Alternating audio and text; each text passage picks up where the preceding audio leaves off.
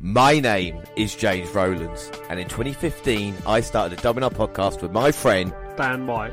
And for five years, we have brought you the very best of the network, but it's time for a change. Now, we don't just confine ourselves to Vinnie Mac, bring you AEW, Impact, NJPW, and all the latest for the British wrestling scene.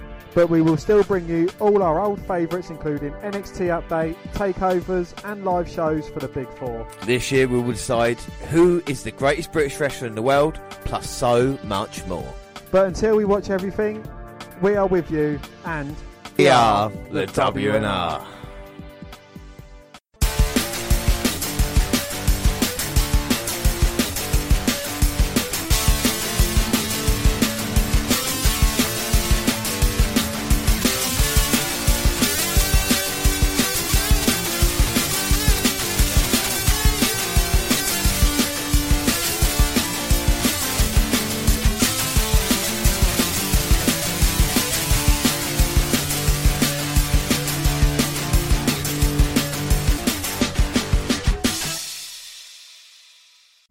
Yes, hello, I am James Rowlands, and as always, I'm joined by. Dan White.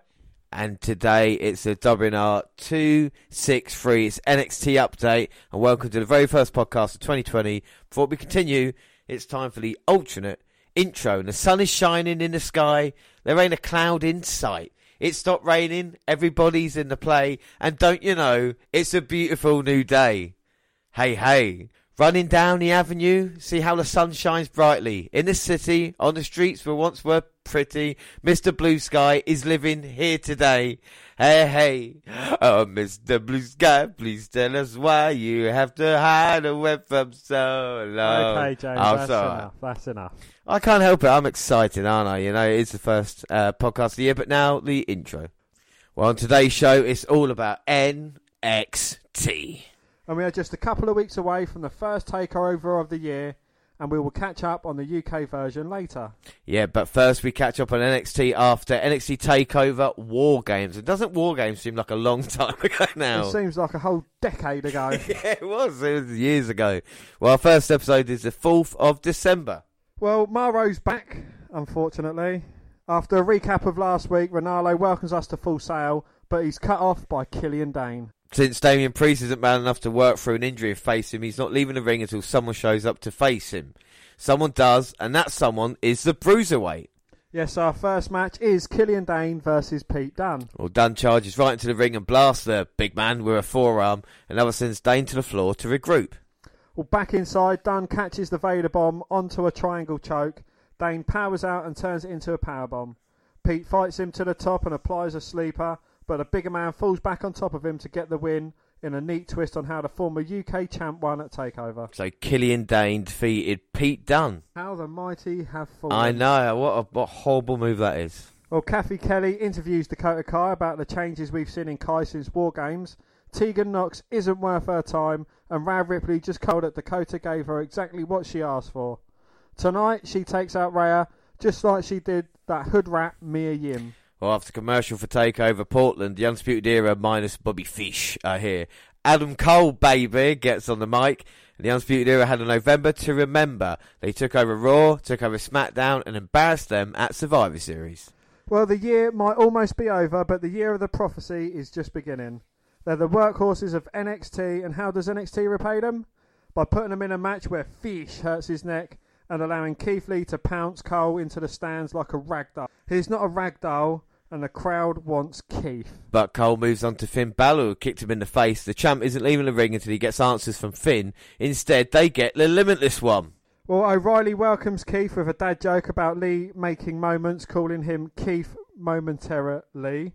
He runs Lee down as the belle of Survivor Series weekend ball, but the loser who can't beat Roman Reigns. Keith says some of what he says is true, but he also turned their leader into a viral gif and stood on the winning side at War Games. Well, and it's true if he doesn't have any gold, but he's just trying to decide which of the belts he should take first.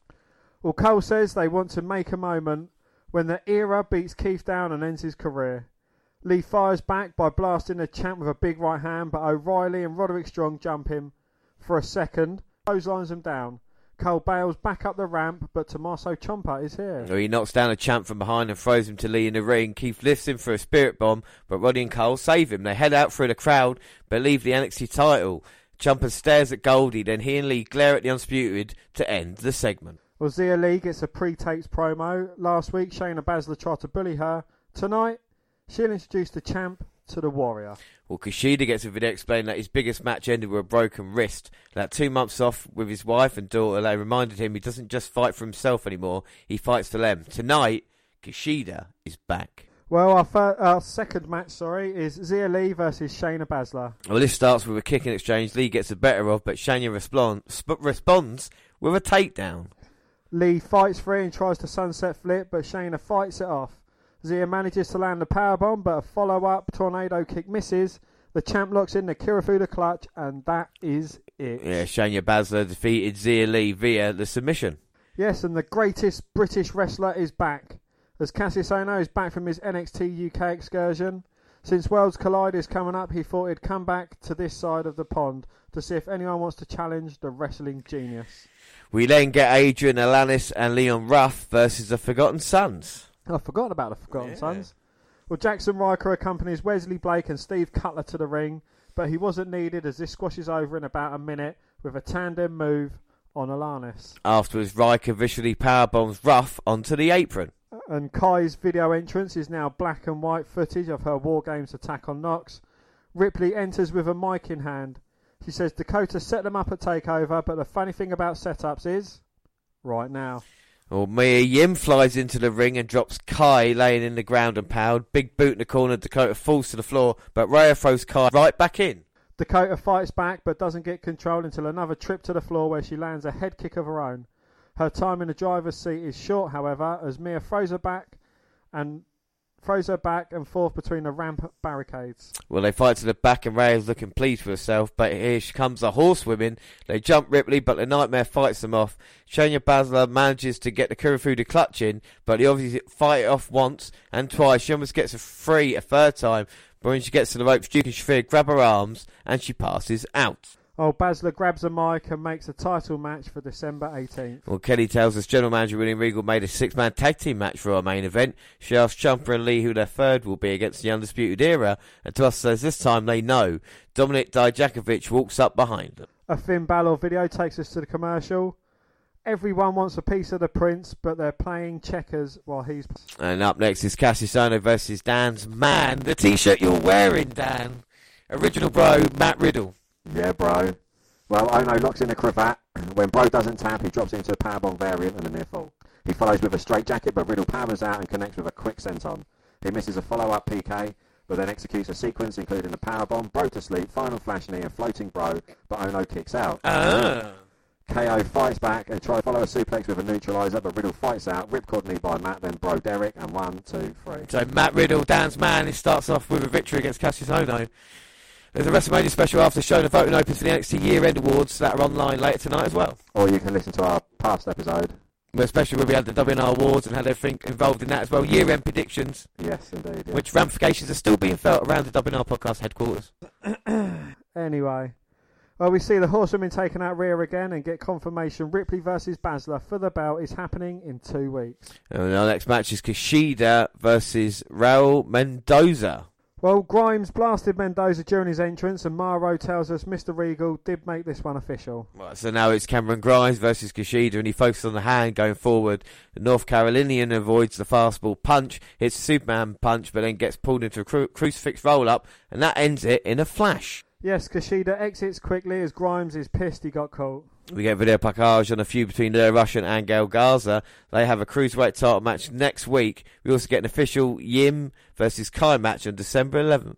Well, Tommaso Ciampa, Keith Lee, and Dominic Dijakovic versus the Undisputed Era is the main event. Well, there's a big battle in the corner, and Balor is here. He blasts Cole into the referee, drop kick to the back. He grabs Ciampa for the 1916. Finn raises, rises behind him and stops him for charging with a punch. Balor tries for the sling blade, but gets spirit bombed. Cole looks to hit the last cool knee strike, but Keith sniffs it out and nails him with a jackhammer. And Lee had just pinned the NXT champion. Whoa, what does that mean? Well, it's Keith Lee's year. I mean, He's he's had a great end of 2019. Can will 2020 be his year in NXT? He's just beaten the champion. Well, hopefully it will be a Love Lee year for Keith. It could be legend. No. Nah.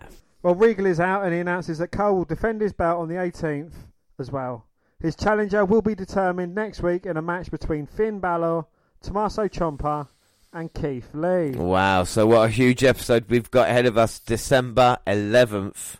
Well, last week's highlights bring us in, but NXT champ Adam Cole cuts things off from the control room.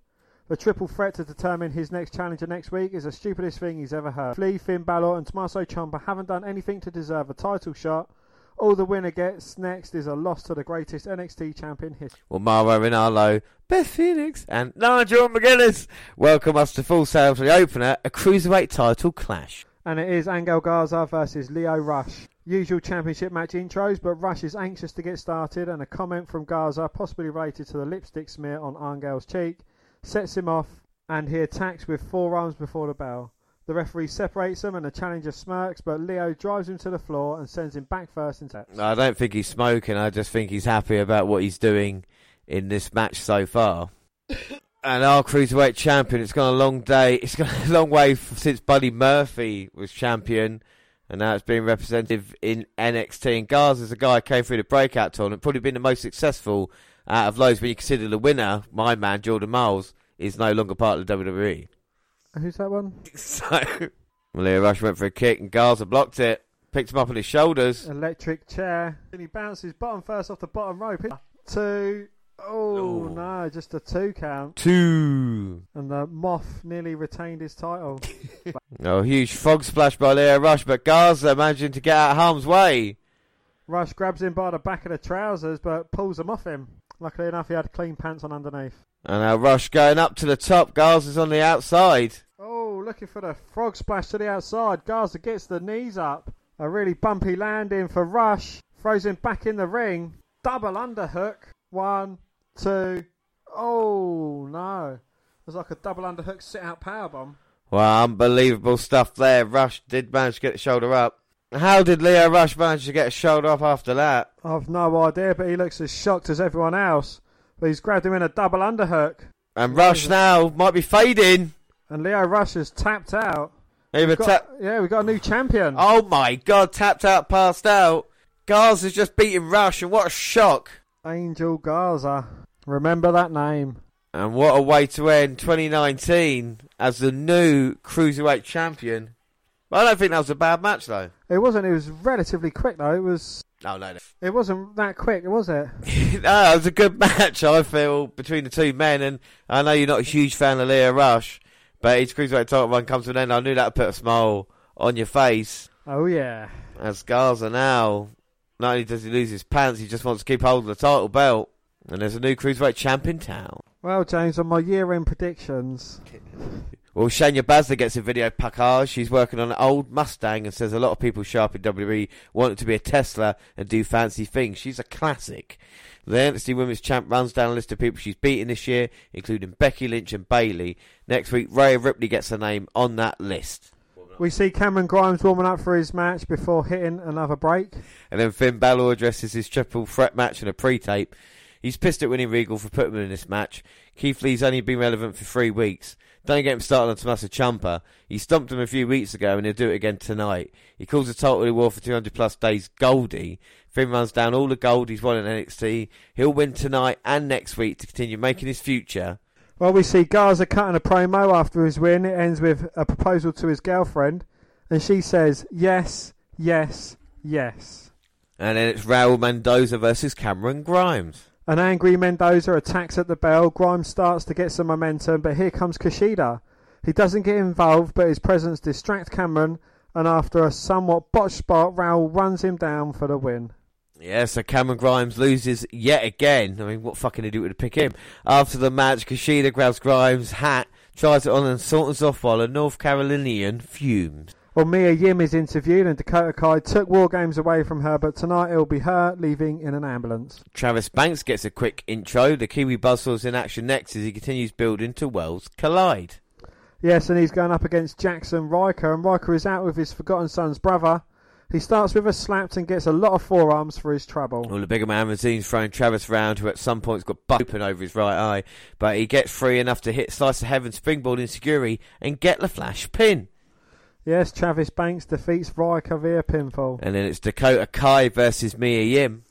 We get a drop kick at the bell from Mia, who then brushes off a few punches to throw the Kiwi around by a hair. The assault continues into a tarantula in the ropes, followed by a missile dropkick. Well, we get set up Avon from Kai, and that gets two. Two. A second running corner kick misses, and Mia hits Dakota's brace. Nima suplex gets two. Two. And a follow up Soul Food sends Dakota to the floor. Well, back in, Kai goes for Tegan knocks his knee brace, and the ref takes it away, but she uses the time to remove the top turnbuckle. Mia goes headfirst into it and gets covered for free. Well, it doesn't take long for Yim to recover and attack after the bell. Dakota tries to escape into the tech area, but Mia catches up to her. She suplexes her up off an elevator platform through some tables below. Brutal. Well, Keith Lee's Keith Lee's turn to talk about the triple threat. All he needed was an opportunity. He and Ciampa had a common goal, but now he'll dismantle him. Finn can talk all he wants, but at the end of the night, they'll both have no choice but to bask in his glory. Our next match is Breezango versus the Singh brothers. Well, Tyler Breeze and Fandango enter in scrubs with some nurses and a doctor theme. Breeze gets free with a step up Enzuigiri. Dango cleans house. He does the deal twice and covers for two after the second Falcon Arrow. Two. Things break down and the fashion police docs show a bit of a mean streak with the attacks on the floor. Leg drop off top for the win. Yeah, and that's the match Fandango got injured in, so he won't be able to compete that. We get a second preview for next week's women's title clash focusing on Rhea Ripley and leads us to another women's match. Yes, that's Kayden Carter versus Bianca Belair with the long hair. Too much time taken gives Carter another opening, but a slingshot suplex sets up the standard SSP, but the EST gets knees. The action spills to the outside where Kayden presses the advantage, but back in sheets a spear, KOD, and that's that.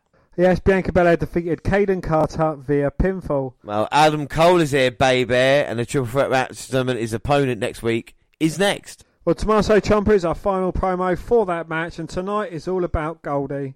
He's been working towards this for nine months. He'll go through Lee and Balor tonight and finish it with Cole next Wednesday. So it is our main event: Finn Balor versus Tommaso Ciampa versus Keith Lee, and the champ has set himself up in a balcony above the entrance ramp. Well, Balor blasts, but he's then hit by Ciampa, and the two faces team up on the Prince. The alliance is short lived though, as the moment maker hits a crossbody of both his opponents as we hit a commercial. And Lee is still in control when we return, smashing both men with corner avalanches. We get missile dropkick into Ciampa and he rolls him back in. Coup de grace attempt, but Tommaso evades him. Lee's back into pounce. He picks Tom- uh, up for a power bomb, but it floats over and hits a chop block. He nails Lee with an air raid crash. One, two, no, two, two. Well, the limitless one plants Ciampa with a shove, then hits the doom salt for two. Two. He lifts Tommaso up, spirit bomb. But while that was going on, Finn recovers, hits a coup de grace on Lee, covers him, and picks up the win. Yeah, so Finn Balor defeating both men becomes number one contender. He poses in the corner and Cole comes down the ramp to draw at him. Finn points his guns at the champ, who is joined by his undisputed era brothers, as we fade out. So Finn Balor, number one contender. Do you think that's a good choice, Dan? Um, yeah, I, I suppose it is. You know, it, I think either one of these would have been a bloody good choice. I would like to have seen Keith Lee having an opportunity because you know Balor and Ciampa both have already been NXT champ, but you know I, I, would have been happy with either of these. I think Finn Balor could have a brilliant match with Cole. Yeah, without a doubt. So let's see if they do. It's December eighteenth. well, we kick off with a big night recap of what brought us here. Mauro Ranallo, Nigel McGuinness, and Beth Phoenix bring us in as the challenger enters the men's title match. Yeah, and it's NXT title on the line: Finn Balor versus Adam Cole. After the usual spotlight for big fight intros, they circle at the bell and Balor gets the first takedown to start the technical wrestling portion of the match. Loud dueling chants from the full sail. And this has been a real back and forth match so far. Neither man really getting the advantage, but Balor's got Cole backed up in the corner. They're definitely putting on a wrestling masterclass, these two. Well, and there's going to be no commercials as they go up against AEW as well. And this is a match fit for a takeover, there's no doubt as Balor might be looking to put away Adam Cole. But Cole has been on fire, baby, these past couple of months as he hits a backstabber. Oh no, floats over a cover, but just a two count. Two. I mean, there's no doubt Balor is one of the greatest NXT champions of all time, but Cole is building his legacy up, whether you love or hate him, and especially as we uh, get into 2020. Adam Cole's NXT champ, if he can, picks up Balor on his shoulders Why didn't the Balor just come down as a demon? Because that's what he wants. To, he wants to go against what the fans want. He wants to kind of Ah. be like the Prince Fergal Devitt as he was in uh, NJPW for NXT as he comes running towards Cole with a super kick, might have knocked him out. Oh no, Balor managing to kick out. Oh. Well, both men eagerly want this. I think Finn Balor wants to prove himself, and Adam Cole wants to continue proving what he's been stating for a little while now. But Cole just countering pretty much anything Balor has to offer. And now Cole looking to pick up Balor. Balor blocked the suplex. Cole did exactly the same. Like I said, both men so equal. Now yay nay punches between each man. A couple of pump kicks by Cole. Balor responds with a Pele kick though. But Cole lands on top of Balor into the cover, but no, just a two count. Two.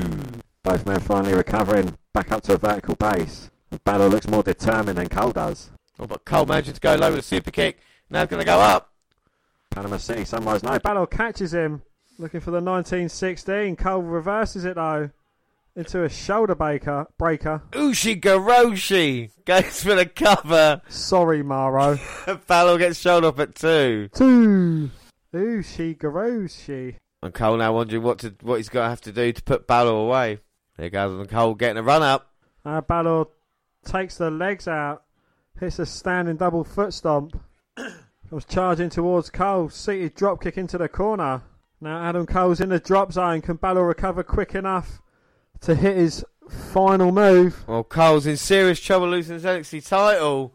Balor all the way up. No, Cole recovers enough to kick Balor off the top ropes and then just falls in a lump against the bottom rope. Balor falls in an even bigger lump down to the wafer thin mats. I mean, there's no doubt Adam Cole would definitely take a count out win right now.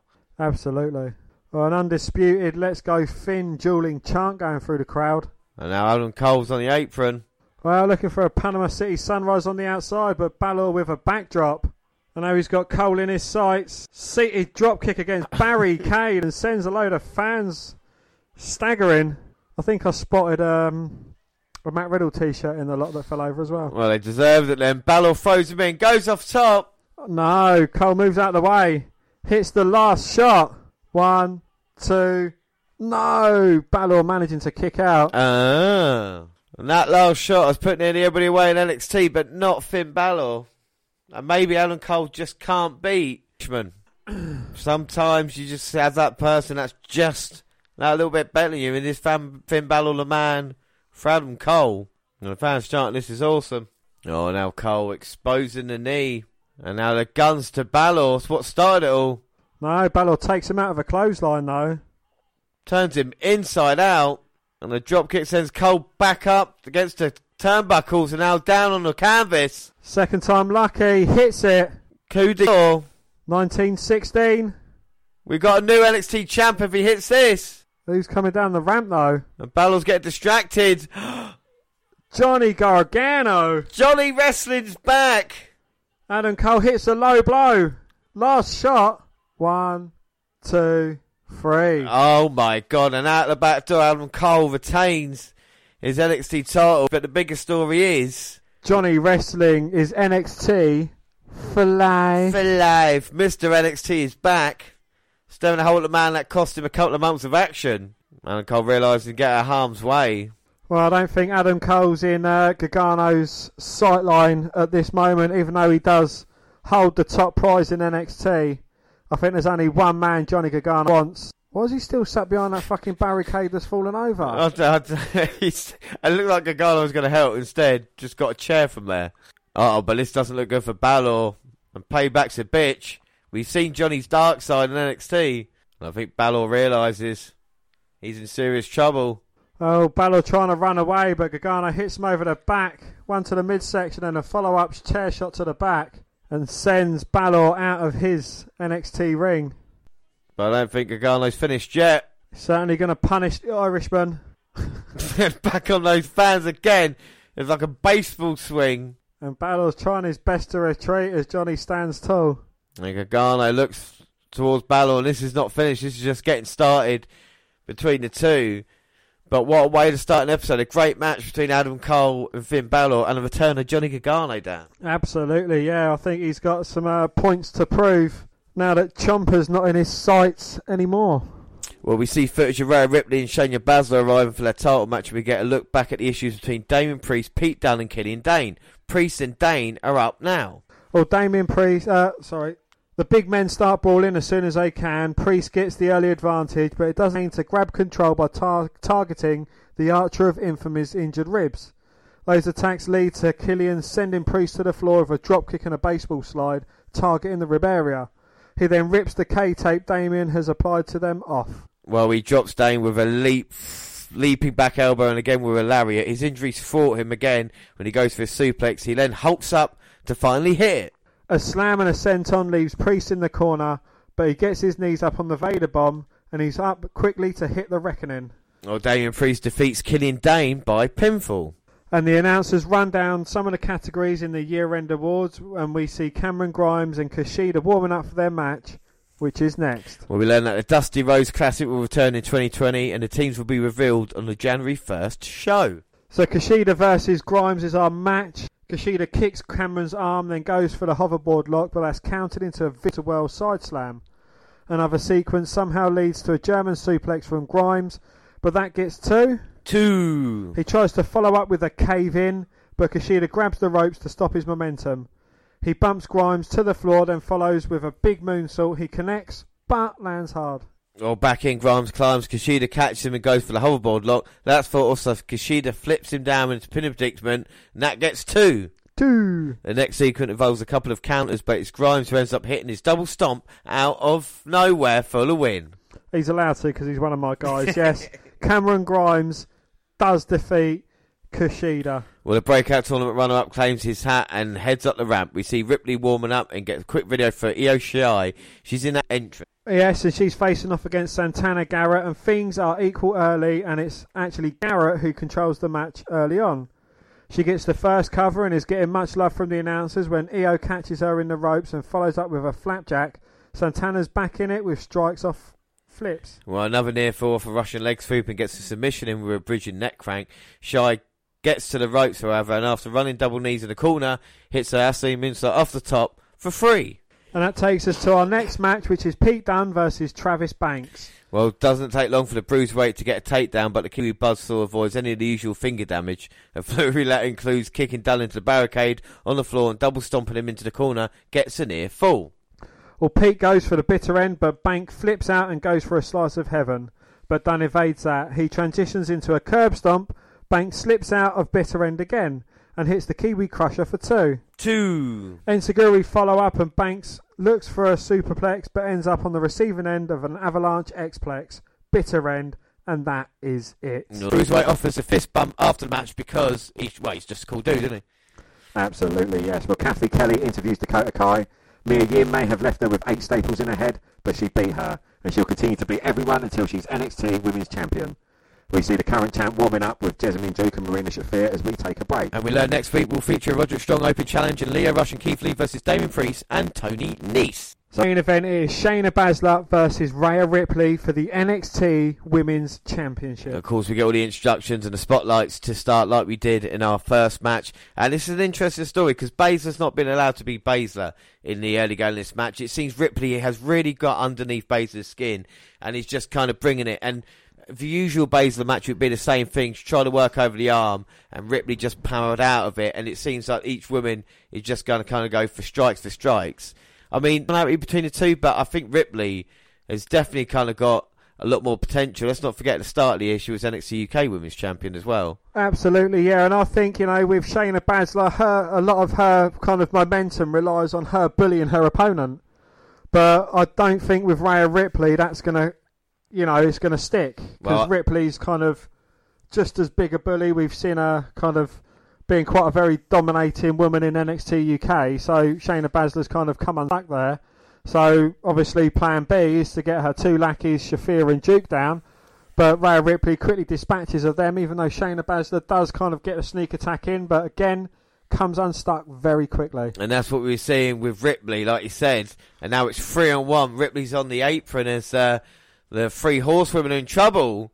And it, Baszler just kind of sacrifices her two friends to get a little bit of distance. And with that, takes advantage with a knee strike. Well, that's the thing we've seen with Shayna Baszler. I think she cares less about her friends than she uh, less about her friends than she does about the uh, NXT Women's Championship. I bought an, uh, over the Christmas holidays the PWI. They do their 500. They do the top 100 women. Marina Shafir and Jessamyn Duke were in that 100, and they talk about 100 women in, in entire wrestling, and they were in there, and they were kind of up in the list, even though in the 40s and 50s. And I thought, who the fuck are they doing? Is it just because they're in WWE? People actually think they're kind of better than they are because they are the drizzling shits. I mean, they weren't featured in Wars games because they were so bad. They've not really been featured by Baszler by her side recent times, have they? You know, Absolutely not. No, they've just like they just come down, interfere with a match, and sit at ringside. and it's just you know there's not that talent. And Ripley, you know, is being tested. There's a chance for her to to be promoted as it was. You know, started off in NXT UK, onto NXT's had a huge impact. You know, and we see her at Survivor Series as well. You know, there's a, a big future ahead of her. And obviously with Baszler, they like her. And, you know, there is, there's no doubt Baszler is a good performer. It's just what she does all the time. That's my problem. Every one of her matches Yeah. is near enough the same. Well, I think with Shayna Baszler is they've got an MMA star, you know, kind of like um, Sonya Deville. You know, she was kind of playing that gimmick off when she was actually active. Yeah. And, uh, you know, it's kind of like, well, we've got a legitimate one here in uh, Shayna Baszler. So, you know, it's kind of, uh, why go for a carbon copy rip-off than actually have the real thing? You know, they've not got um, Ronda Rousey at the moment, so they need someone to kind of fill her boots a bit, and I think Shayna Baszler is capable of that. Yeah, I, I think so as well. I think what we've seen, you know, the women's division NXT has had its struggles over the past couple of years, but things, you know, are really starting to heat up on there as well. As we talk about the, just the talent involved, and even the kind of things we saw with Dakota Kai with a heel turn, and uh, Mia Yim's a great talent, and people like Bianca Belair kind of gone underneath the radar at the moment, even though she's extremely talented. And we see during the commercial again, uh, Baszler's friends helping her out. But the referee saw what was going on. One of Dan's favourite bits. You're out of here. Again, you know, like um, we've seen Shayna Baszler kind of proving herself against women that aren't the same size as her. Uh, and she, you know, she hasn't had to use Duke and Shafir, but now, you know, I think with Ripley, she feels she needs them. Yeah, and, and it, like you said, it's definitely more of a fair fight in that way because Baszler, you know, is, is is quite big for a woman, and Ripley is there. You know, talk about a tale of tape. They're very matching in that way. Of course, Baszler's got a little bit more experience, but it's a kind of Ripley doesn't know when to stay down, which is about a character that I like as well, and we've seen it. It's not really a facey face, but it's just that kind of grit and determination, and like she's taking punishment now, but she knows she's going to just try and fight fight through it. Like in an Aleister Black type of way, in a weird way. Do you know what I mean? In that Yeah. kind of, she takes punishment. But as you say, she catches a kick to the chest as she stands up to a vertical base, rights of her own against the champion. Oh, we might be looking for the riptide there, but Baszler saying, no, not yet. Oh, but a Oh. running drop kick sends uh, Baszler into the ref. Well, no referee. Now Ripley's got Baszler. Riptide hits it. Goes for the cover. One, two, three. But there's no referee. Ripley had it won. One thing I've noticed about the Riptide, it doesn't seem like as high impact a move as a lot, a lot of others. Yeah. It seems like one of the lowest finishers you can kind of get. I completely agree with you. It's like the Road Dogg, you know, pump handle slam, isn't it? You know, it's just, it's what's not. It looks maybe a little bit better, but the But- bit of red is a little bit of a variation to it as well. It's all about Pete Dunne involved. I just say that because Baszler's there, and just they look very similar. I think um, well, Ripley's starting to look a bit peaked up. He's got there as well. Ripley went to the apron, is going to go try a senton maybe on Baszler, but she blocked it. Looks in the Kirifuda clutch, but Ripley's bouncing from ring apron to barricade, trying to get her to break it. Finally does. I can't see Ripley tapping out, but I can see her passing out. That's how dangerous submission is. And Baszler, she's tried two or three game plans, and now with the referee down, going to try and use the uh, throw object as it was, and throws it in. And Baszler now looking at Ripley, chairs in the middle of the ring. Who's going to get there first? Well, Ripley gets there first with a kick by Baszler, but Shayna with a DDT on the chair. The ref's finally recovered. Spots the kin, pin, one, two. No. Ripley managing to kick out. Ah. And is still in this match, even though underhanded tactics by Baszler. And I think the fans are starting to believe this might be Ripley's time. But Baszler, like a shark, I think can smell blood. Going to look for the Kirifuda clutch. Well, she's got a weakened Ripley who rolls through though, looking for the inverted Texas cloverleaf. And I think that was a mistake because it allowed Baszler to bend the legs and put the submission in. He's got it locked in. Rhea Ripley looks to be fading. Well, this is a replay of everything we've seen the past year for Baszler. Yeah, but Ripley managing to get to her knees. Baszler doing everything to hold on and squeeze with everything she's got. But you can see that Ripley on her hands and knees and Baszler's entire body weight on the back of Ripley. You got credit there. Brilliant transition as uh, Ripley went for the bottom rope. Baszler just bent back. But it looks like that Kirifuda clutch. It's like she uses the forearm. I think didn't think you was allowed to. You only Well, it looks the like crook of the a, arm. looks like a choke. yeah. Well, referee's there to check. The hands under. Ripley fading. But still trying as hard as she can. Uh, close enough to the rope so she can grip hold of it. But every time Baszler thwarts her attempts. And every time Ripley tries to move, it expends energy, oxygen from the brain. You can see the eyes rolling back now. But as you said, Ripley won't tap out. She'd rather pass out. Well, Ripley's tough. There's no doubt about that. But sometimes you're in a situation. Situation. It might be better off. Think about your career, long-term prospects, the match, even though it means the world to Ripley. Baszler might just have a beat today. Oh, the arm dropping, referee checking it. Well, he's doing something that he never does, and uh, he's checking the arm, see if it falls. But Ripley grabs hold of the ref by the collar and says, "Nah, mate, I'm not out yet." And what a performance by Rhea Ripley. As she psychs herself up, rolls through. She's got Shayna's arms and she's just stomping away at the head. A resurged Ripley. I don't know how Ripley's doing this. Now got submission to Baszler. Inverted Texas cloverleaf. And now Baszler might tap. I never see this either. The Queen of Spades, the Queen of NXT, is in trouble. Nova managed to push her off into the corner. And what looked like a knockout knee to the face. And Ripley on that top turnbuckle now. Shayna Baszler looking to uh, end it with a very high impact move. Well, the fans chanting Rhea. With a slap to the face. And Baszler talking smack. Well, she ended up taking too long about it. Eats a headbutt. Oh my god. And now she's got Basil on that top rope. Riptide from the second. Not from there, surely. Don't call me Shirley, but she hits it. One, One, two, three.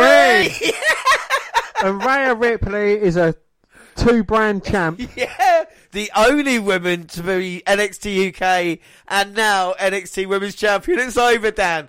Baszler's reign is over. Indeed, it is. Yes. Will, will we see? Will we see Shayna three times though? Well, oh, oh no, yeah, that's what you meant. No, uh, I, we'll see what happens. But Rhea Ripley reigns now in NXT as the new Women's Champion. What a good match that was, but what a performance by Rhea Ripley. It was a very good performance. Yeah. Um, Shayna Baszler credit where it's due as well. She put in a stellar performance. Um, you know, despite being on the losing end, but she definitely has improved an awful lot. Well, we saw different sides. We saw that the game plan not working, like we say. We see the the interference not working, the trying to the joint manipulations. We've seen even the kind of the weapon, Ripley. There was nothing more Baszler could done in that match. She had the Kirifuda clutch in, was tapping out. The doctors might have stopped it, and it was Ripley's toughness fighting through and saying no, my time is now. And actually winning the women's championship, and I tell you what, the fans are on their feet here. What a great moment for NXT. And like I said, what a great match. Absolutely brilliant match. Yeah. Um, I'd say it was better than the men's match. I think it was as well. Even the kind of grabbing hold of the referee, and like uh, just a kind of there ain't no fucking way. Like- You're not bringing that bell, sunshine. and then the ending, you thought was going to take Baszler's title reign away. You know, Riptide. We're talking about maybe not the most high impact move, but at least off the second rope there, just shows you the power of Ripley as well. And I mean, and what a celebration! You know, the fans celebrating, and of course the uh, the NXT. Look at this! Every single member of the NXT roster, the fans there as well, celebrating with Ripley. What a moment for her in NXT! Absolutely brilliant moment that is. Yeah, I, I, that is a brilliant visual. I mean, you know, it, it's it just goes to show how much Shayna Baszler was not wanted as champ. It's like the Wizard of Oz when the Wicked Witch was killed. Rhea Ripley has just landed a house on her and is NXT champion, celebrating with the entire NXT universe.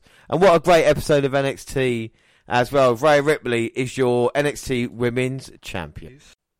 So after that great moment in NXT, we move on to Christmas Day's NXT, the 25th of December. Yes, on to uh, the Kathy Kelly, Sam Roberts, and Pat McAfee hosted pre-taped action. And we start with some Ranallo introed Slipknot to complete highlights of last week's loaded show. Our hosts are in red, and Pat's not wearing shorts or jorts. And they kick it to Mauro and Nigel McGuinness at full sail. Roderick Strong is promoing his way to the ring and heads through some curtains to give someone a season's beating. Former Evolve champ answers the challenge. Yeah, Roderick Strong defeats Austin Theory by submission with a stronghold, retaining the North American title. Well, Roddy shows off his technical skill in the early going. Big shots from each man, superplex from Roddy, set out powerbomb from Theory. They battle on the ropes and Roddy drops him on a top turnbuckle with a backbreaker. That gets one, two, no. Theory kicks out. Ah, he goes for something on the apron, but Austin reverses and drops his champ with an attitude adjustment on the hardest part of the ring. A pair of super kicks seem to seal the deal, but Roddy answers back with a high knee. End of stronghold, and Theory has to tap. They continue to draw a little more after the bell, and then we get Pat and Sam breaking it down and bickering. Then it's off to Brooklyn, where Tom Phillips and Beth Phoenix will call the action. That's Todd Phillips. Tom or Todd Phillips, I always get confused. Well, we see Isaiah Swerve Scott defeating Jack Gallagher by Yeah. pinfall. The Brit looks for an armbar on Swerve's damaged ring, but it's reversed and then reversed again. Scott snaps off Jack's arm, then he connects with a house call head kick to pick up the win. Yeah, Gallagher glows at Swerve on the from the floor, and we head to the studio where Kathy, Pat, and Sam talk about the history of NXT in Brooklyn. We also get a reminder that next week's the year-end awards, and these three will host it again. Yay! We're back for Full Sail for Candice LeRae defeating Taynara via pinfall. Well, Candice is fighting back when we return and goes for an octopus hold, but that's transitioned into a swinging slam that gets two. Two! Taynara can't believe and shoves Candice, which pisses Lorraine off. She puts her hair up and fires away with strikes. Conti doesn't give up, but a pump kick is caught and sets Candice up for a step up senton. Springboard Quebrada follows it, and that is it. Well, Kathy, Sam, and Pat break it down for us and then kick it to a video for Arturo Ruas, who puts over his upbringing for Lebanon and his black belts in every martial art on the planet. More commercials, and it's back to Brooklyn for. Dominik Dijakovic to beat Bronson Reed via pinfall. Well, the big boys circle, then lock up. Bronson fights back, but eats a boot, then gets two. Two. A frustrated Dominik climbs for a moonsault off the top and really can't believe that doesn't end it. The ensuing flurry sees the Aussie headbutting Dijakovic's hand and ends with a Fez press off the rope from Reed. Leg gets a near fall, but when he climbs for a follow up, he gets caught and Dee hits a choke bomb and gets free. Well, Phillips kicks it to hype for Worlds Collide, and then we're back to the studio where we learn the main event on January 25th will be Undisputed Era versus Imperium. That takes us to a video for Bianca Belair, introed by Sam admitting she had an alright year. After a commercial break, back to full sail for. Bianca Belair defeating Shotzi Blackheart. She tries to whip Belair to the floor, but the EST hangs on Blackheart's tries for a DDT on the apron and manages to put Bianca's face into the hardest part of the ring, but a follow-up move from the top misses, and it's only a moment later that the KOD ends it. Well, more verbal barbs from Pat and Sam before Kathy plugs the year end awards voting. Then it's the main event from Brooklyn. It's Keith Lee and Lio Rush defeating Tony Nese and Damien Priest via pinfall. Nese and Priest. Niece and Priest. Well, Lio's out with an elf jacket, and Keith has a Santa hat under his hoodie and a plate of cookies he hands to his tag partner, and they both enjoy some Xmas treats. Well, Limitless Ones runs over Priest repeatedly, splashing him with some back elbows in the corner and gets a cover. He tries for a spirit bomb, but Damien slips out the back and makes a tag Keith doesn't see. Needs for an insecure for two, Two. but before Lee carries him to the corner for a tag. Show off some Matrix like action, but when Rush gets the tag, Priest takes out Keith in the corner. He throws Lio around a bit, and then he does some pantomime archery. Keith rinses. Uh, Keith rises behind him wearing a Santa hat. He blasts him, catches a dive from Priest, power bombs into the apron, then swings him into Nice on the floor. Back in, Tony takes a jackhammer. Lio reappears on the apron with a mouthful of cookies. Lee smiles, tags him in, helps him with a final hour, and the good guys say, Yeah, so that is it for the Christmas edition of NXT. But what about the first episode of NXT of the year, the 1st of January? Well, Pat McAfee brings us in with a pretty great video package showcasing the past year for the Yellow brand. He's in the studio alongside Kathy Kelly and Sam Roberts. They agree that 2019 was the best year that NXT has ever had. I think me and James both disagree with that because uh, we have varying years that we believe was better. Yeah, 2017 was a much better year, but this will be a clip show, it seems, and the first taste of that is a shortened replay of the Undisputed Era versus Forgotten Sons versus Street Profits versus Burch and Lorcan from Takeover 25, which we're told came in third in the Match of the Year category. Well, back to the studio, and it's all about how everyone loves the Street Profits. So it's time to crown the Tag Team of the Year. well, the nominees are. Can I have a drum roll, please? The Street Profits, Grizzled Young Vets, Viking Raiders, Mandrews and Morgan, and uh, the Undisputed Era. And your winners are the Undisputed Era. So they copied our Tag Team of the Year in NXT. Yes, the entire crew make their way to the ring in an empty arena to accept their award from William Regal. Kyle O'Reilly and Bobby Fish berate Regal a bit before taking the two awards, which are just gold ring bells. The crew hugs and hold up their title along with their newly won awards. Well, up next is the male competitor of the year, and we're told by Sam Roberts that it was determined after they solicited help everywhere, including the W Universe, and even executives at USA Network. Well, the nominees are Adam Cole, Walter, Johnny Gargano, Velveteen Dream, Tyler Bate, and Tommaso Ciampa. And your winner and male competitor of the year is Adam Cole, baby. Well, Roberts announces the winner in a really anticlimactic way. We cut back to the arena, and the Undisputed Era is back walking to the ring to accept another award. Well, Cole says you could have described middle of the year, but that's just a month of November alone was enough to earn an award. I want to say I'm so proud and so shocked, but I'm not. This award belongs to a guy like me. The crew then hugs again. And up next is the female competitor of the year, which they weren't right into without even introducing after Cole gave his speech. And the nominees are Io Shirai, Shayna Baszler, Toni Storm, Kay Lee Ray, Bianca Belair with her long hair, and Rhea Ripley. And your winner is Shayna Baszler. Well, that's one we didn't agree on. No. Well, back to the ring, and Baszler is out of her two sidekicks. Oh, she said, of course I won the female competitor of the year. I'm the most dominant champion NXT. I'm the most dominant champion WWE has ever seen. If you think because I lost the title that's stopping anytime soon, think again. Well, there you go. Well, now it's time to give out the ri- Rivalry of the Year award. And the nominees are Adam Cole versus Johnny Gargano, Candice LeRae versus Io Shirai, Rhea Ripley Baszler, British Strong Style versus Imperium, and the Velveteen Dream versus Roderick Strong. And your winner is Adam Cole versus Johnny Gargano, much like Dan's match of the year. Well, on the actual broadcast, I didn't even bother showing the nominees, instead skipping straight to announcing the winner, Cole versus Gargano, with a video package. That's three awards for Undisputed Era tonight already. Well, back to the ring, and both Gargano and Cole are out to accept the award. Both with full entrances. Cole, for what it's worth, has done his entrance shtick every time he's come out. He's coming out again to an empty arena. It's pro wrestling, folks. Well, Gargano points out that it's his second year in a row winning this award, and it's obvious by now he gets involved with a lot of horrible people. Cole asks who won the rivalry, and Gargano says his biggest regret is his dad didn't even punch him in the face at those restaurants. They threaten each other some more, but ultimately nothing happens. Well, the number two match of the year Two was Team Baszler versus Team Ripley War Games match from Takeover, which means we're going to get an extended video replay for said match, which is fine because it was incredible. Yes, and it is time for future star of the year. And your nominees are Kushida, Xia Li, Bronson Reed, Tegan Nox, Dakota Kai, Ilja Dragunov, Isa Swerve, Scott, Taynara, and Cameron Grimes. And the winner is Dakota Kai. Well, Kai gets to the ring and says she'll be making her own opportunities now with a grimace on her face before walking away. Now it's time to crown Takeover of the Year. The nominees are War Games, Phoenix, Blackpool, New York, 25, Toronto, Cardiff, or all of them. Yes, well, they all delivered. But the winner is NXT Takeover War Games. well, they didn't actually announce the nominees on live broadcast, as they're simply revealing the winner with a video package. So, who actually accepts that award for War Games? The, the city of the city of wherever it was held, Chicago. Well, now it's time for Breakout Star of the Year. Your nominees are Damien Priest, Piper Niven, yes, she should win. Dominik Dijakovic, Angel Garza, Joe Coffey, Keith Lee, Candice LeRae, Rhea Ripley, and Dan's man, Matt Riddle.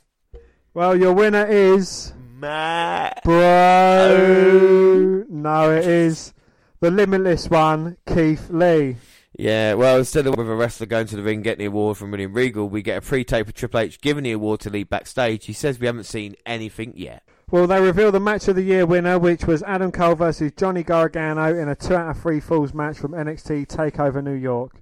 Yet another award for Cole, who has cleaned up tonight, and they go into the video replay of the match. We're at the end, and that means it's time to award the winner of the overall competitor of the year.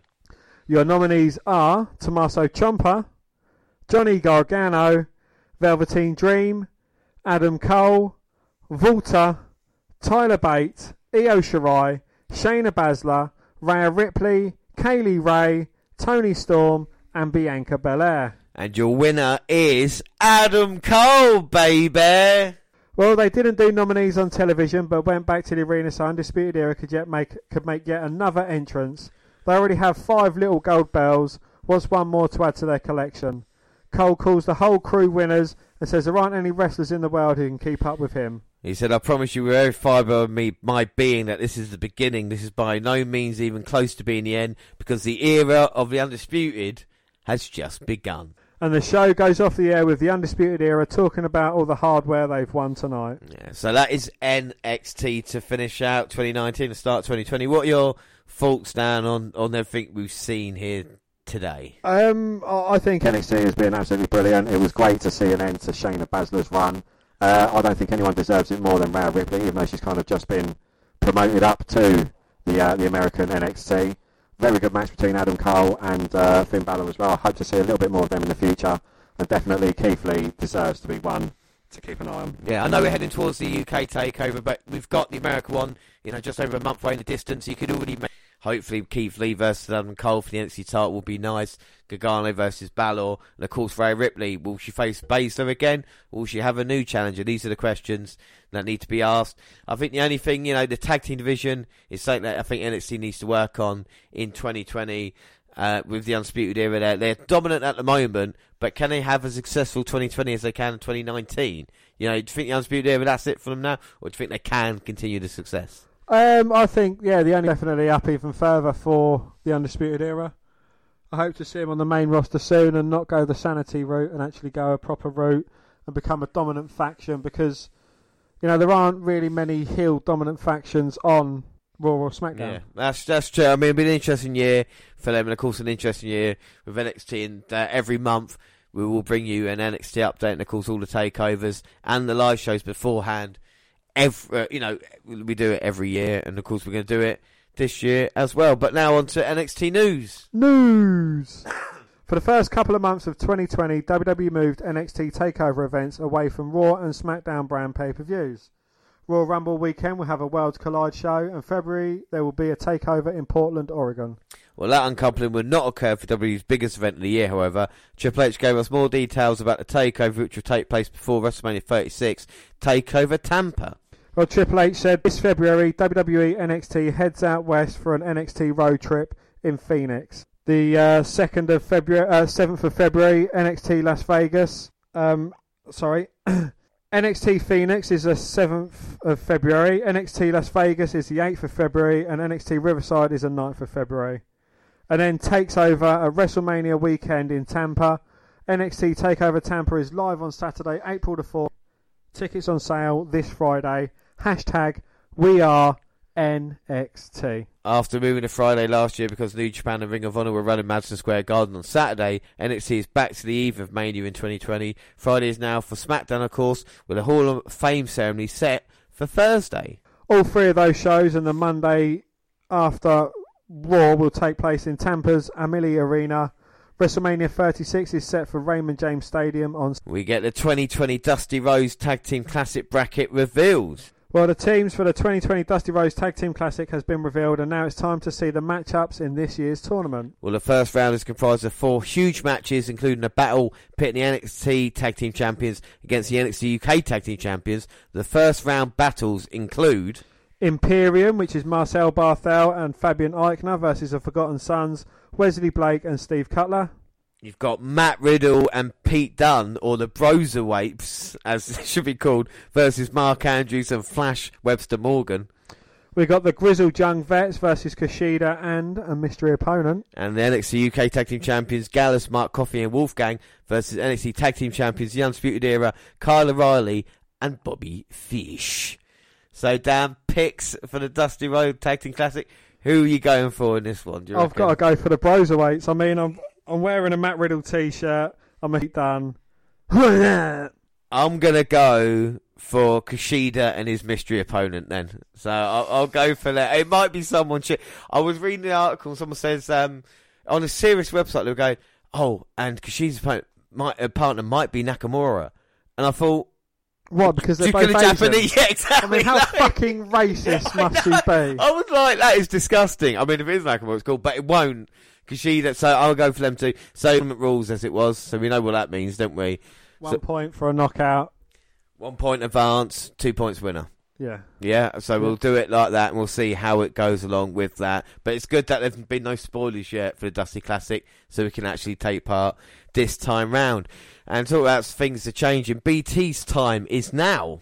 Well, BT Sport in the UK today announced that they'll be airing both NXT and NXT UK, going all in with WWE programming, which also for SmackDown, and all WWE pay per views. This will be the first time that NXT and NXT UK will air on television in the United Kingdom, and the first time that NXT UK will be on regular TV anywhere in the world.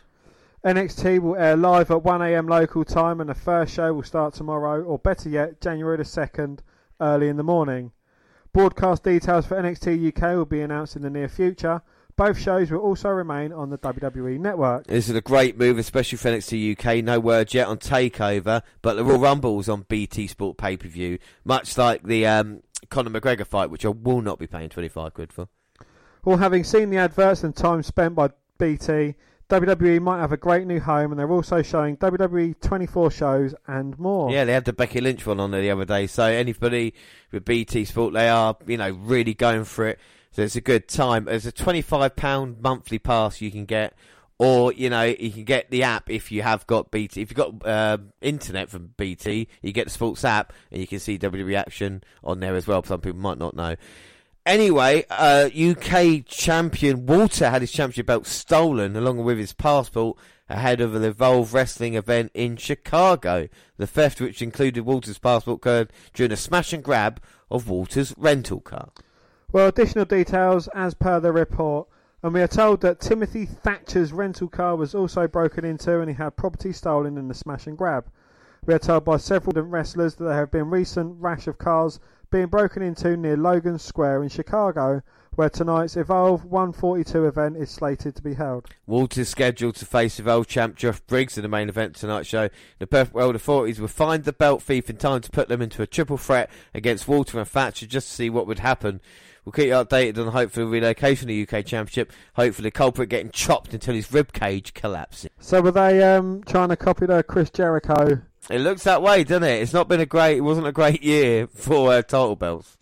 No, well, WWE NXT UK superstar Piper Niven announced on Friday on social media that she is suffering from Bell's palsy. She tweeted, "Who's got two thumbs, a funny face, and has Bell palsy?" Jim Ross. No, she was talking about herself. According to the Mayo Clinic, Bell palsy is a condition that weakens the facial muscles temporarily and causes half of one's face to appear to be drooping.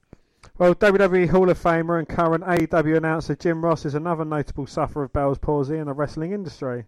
Well, the 28-year-old Niven is a native of Scotland. Has officially been under a W contract since March when she debuted on NXT UK. Prior to that, Niven appeared in the first Mae Young Classic in 2017 and reached the quarter-finals.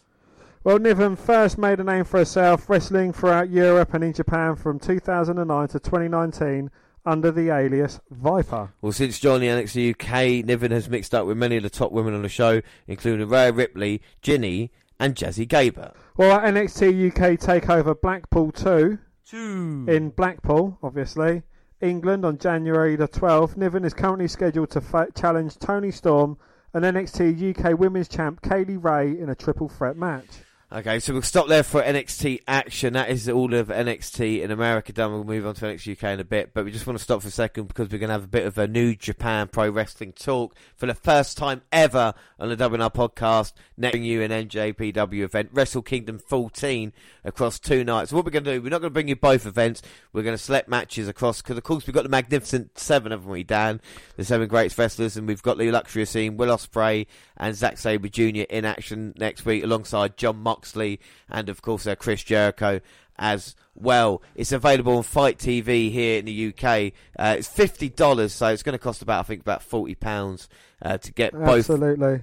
both events. I think it will low. Can we start up a GoFundMe for it?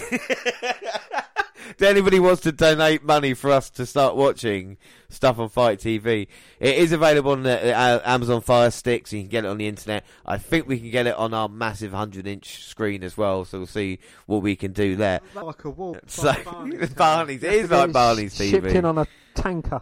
But we mentioned one of the Magnificent Seven, Will Ospreay, and now he's got a big match next week, uh, and we're just going to hype it up a little bit right now. Yes, well, after being away from wrestling since July 7th, 2018, Hiromu Takahashi had made his return to New Japan Pro Wrestling on November the 3rd this year. I mean, what an absolutely beautiful date that is. After Will Ospreay defeated Hiromu's Los Ingobernables de Japón un- unit mate, uh, Bushi in the V3 defense of his current IWGP Junior Heavyweight Championship reign. Friendly confrontation, the two agreed to meet each other at Wrestle Kingdom 14 in an IWGP Junior Heavyweight Championship match. Hiromu was the first reigning champion at the time of his injury and was forced to vacate due to being unable to defend the title. Well, rumour has it Rumour has it. that Hiromu has been healthy since June, but was also held back until he could make a Wrestle Kingdom 14 splash, which gave more time to rehab and come back, well rested and perhaps in the best shape of his career. Well, Ospreay will be IWGP Junior Heavyweight Champ for over 200 days since his Wrestle Kingdom 14. Once Wrestle Kingdom 14 kicks off on January the 4th. His historic run in the New Japan Cup, Best of the Super Juniors 2019 winner, and the G1 Climax show just how much potential Ospreay has to become a major draw in NJPW. Major draw. Hiromu's return. He made his official return match headlines in the December 19th Road to Tokyo Dome show, where he and Bushi team up to face Birds of Prey, Will Ospreay and Robbie Eagles. Hiromu will also wrestle on the 20th and 21st for the Wrestle Kingdom 14 match against Ospreay. While some have questioned Hiromu wrestling prior to Wrestle Kingdom, his doing so is unlikely to negatively affect ticket sales. Currently, both Wrestle Kingdom 14 events are selling at record pace. And due to the extra time off, Hiromu is likely physically ready for his return and shouldn't have any problems wrestling near the level fans are accustomed to seeing from him. Well, what to expect from Ospreay? Well, some feel Ospreay the IWGP Junior Heavyweight Champion. Others share rumours that Ospreay wants to lead a unit of junior heavyweights that will challenge the heavyweights for supremacy in NJPW, and a portion of his fan base simply refer to him as Sex Pig. Well, Hiromu and Ospreay share an interesting rivalry where they call each other a friend of me due to their light-hearted banter and hard-hitting matches. Fans of NJPW have grown to expect Ospreay to have a great match whenever he steps into the ring, and Hiromu was developing a for himself before his serious neck injury. Well, Hiromu and Ospreay may have many fans match the night, which could go a long way in raising the value of the IWGP Junior Heavyweight Championship. Well, NJPW is next week, but right now it is time for NXT UK. Yeah. Well, we've got eight episodes to catch up with, and we start off with the 14th of November. When NXT UK comes to us from Brentford, Essex, one last time. Tyler Bate faces Cassius Ohno in the main event. Our first match, though, is Kay Lee Ray defeating Xia Brookside via pinfall in a non-title match. Well, Ray controlled the early stages of the match, but perhaps underestimated Brookside's ability to escape from holds. She got the win with a gory bomb. We get video package playing us to remind us of Ilja Dragunov's alliance with Gallus. Piper Niven did a heartbeat piece to camera where she talked about how important it is to be a role model as a plus size athlete.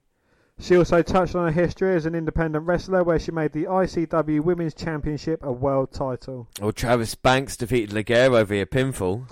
Well, Banks did not see Joseph Connor's attack on Ligero on the outside. Ligero was then hit with a slice of heaven and a Kiwi crusher which gave Banks the win. After their draw a few weeks ago, Ligero was a bit more aggressive and carried a bit more intensity to match Banks. Well, after the match, Joseph Connors attacked both Ligero and Banks and claimed that he is takeover worthy whilst wearing a t-shirt for the WUK Championship tournament in 2017. Well, a video was paid hyping the debut of Ridge Holland, or formerly known as Luke Menzies, who is set for action in his hometown of Hull next week. William Regals in the NXT UK Performance Centre was asked why by Jim Smallman. Regal suggested he might poach some UK general manager Johnny Saint's talent. Well, Alexander Wolf interrupted the conversation, begging Johnny Saint for a match against Ilja Dragunov. Saint discussed the idea with his assistant Sid Scala, and the match was made official. Aya Juggernaut faces Alexander Wolf next week. Tyler Bate defeated Cassius Ohno via pinfall. Yeah, I mean, this was a very good main event. Ohno missed a huge moonsault, which Bate capitalised upon by hitting a German suplex for a near fall. And after a closely competitive match, Bate won the match with a Tyler Driver 97 in the middle of the ring. Well, NXT UK returns Thursday at 8 pm, featuring Ilja Dragunov versus Alexander Wolf and the debut of Ridge Holland. This episode will be the first to air from this weekend's taping at the Bonus Arena in Hull. Yeah, so let's get to it then. The first of six episodes. It's the 21st of November, and our first match is Trent Seven defeating Connor Reeves via pinfall. Well, Seven got the win with a Birmingham hammer after the match. Eddie Dennis grabbed his hand and stared him down. Uh, Dragunov told Radzi that Alexander Wolf was rough with him back in Dresden and that he did not respect Dragunov as his own person. A Kid defeated Jack Starz via submission. Starz got a decent amount of offense, but A Kid was the focus of this match. With Jazzy Gabert by her side, Jinny told Radzi that Piper Niven is not championship material. The grizzled young veterans, Zach Gibson and James Drake, cut an in-ring promo stating that they would still be NXT UK Tag Team Champions had it not been for the three-way stipulation. Stipulation. At TakeOver Cardiff, Gibson went to say that they need to be on TakeOver Blackpool too. Two. Jordan Devlin did a hilarious presentation where he showed highlights of his NXT UK matches. He then went on to call out A Kid, who thinks he has what it takes because Tyler Bate endorses him. We had Ridge Holland debuting, defeating Oliver Carter via pinfall. Holland got the win with his Northern Grit scoop slam. Ashton Smith helped Carter back up after his loss. Well, Travis Banks, Ligero, and Joseph Connors all cut short promos to camera. Banks said that he did not intend on winning the three-way match the way he did. Ligero said the fans were robbed, whilst Connors is happy that he made an impact. While Ashton Smith and Oliver Carter were walking backstage, Noam Dar walked past. He implied that Smith and Carter are fans of his and tried to patronise them. But Smith challenged Dar to a match next week. And Piper Niven versus Jinny is set for ne- next week as well. So the main event is Alexander Wolf versus Ilja Dragunov. Wolf won with a powerbomb after interference from Imperium. Gallus saved Dragunov from a post-match beatdown. Then Walter and Joe Coffey both grabbed the WWE UK title after the brawl. And confirmed for next week is Piper Niven versus Jinny and Jordan Devlin versus A-Kid. Well, it's November 28th and NXT UK once again emanates from the bonus arena in Hull with a big main event pitching Imperium against Gallus and Ilja Dragunov. Our first match is Piper Niven defeating Jinny with Jazzy Gabert via pinfall. Well, Jazzy Gabert got barred from ringside after putting her hands on Niven. Niven's pinfall victory came after hitting Jinny with a Michinoku driver. After the match, Piper Niven cut a promo directed at Kay Lee Ray, saying that she's coming for the NXT UK Women's Championship. Title across her shoulder. And she's not backing down from Piper Niven. There's no way that she would. Oh! Well, she looks set to uh, jaw with Piper Niven, but hits her with a slap, starts jawing, and then gets hit with a slap of her own. And Piper Niven with a back suplex and just flattens her. Well, Kay Lee Ray got the wrong side of Piper Niven. He's looking to be N- uh, NXT UK Women's Champion. Wait a minute! No, from behind, Toni Storm comes and attacks Kay Lee Ray. Scares her into the ring and into the waiting arms of Piper Niven, who set her up for a spear. Well, this is the first time we've seen Toni Storm since losing the takeover. And she's back. She means business. And Kay Lee Ray getting out of harm's way. And Piper Niven getting... Uh, sorry, Toni Storm getting involved in Piper Niven and Kay Lee Ray. And are you pleased to see Toni Storm back? I am always pleased to see Toni Storm. She's uh, she's a brilliant athlete, and it was only a matter of time before she was going to make her return and target the woman who took her title from her. And Piper Niven is serious about the threat as well. As we continue NXT, and Eddie Dennis was in action defeating Dores Gordon via pinfall. Well, this was Dennis's in-ring return after left pectoral injury took him out for eight months. This is also Dores' Dores Gordon's NXT UK debut, and commentary described him as being under Trent Seven's wing. Gordon left a very good impression here, showing tremendous agility. He hit sev- he hit a seven stars lariat before finishing with a next stop driver for the win. Well, Joseph Connors told Radzi that he is takeover worthy and that he wants Travis Banks and Ligero in a triple threat match. Well, Noam Dar defeated Ashton Smith via pinfall. Well, this match came after Smith challenged Dar last week. Dar got the win with another roller.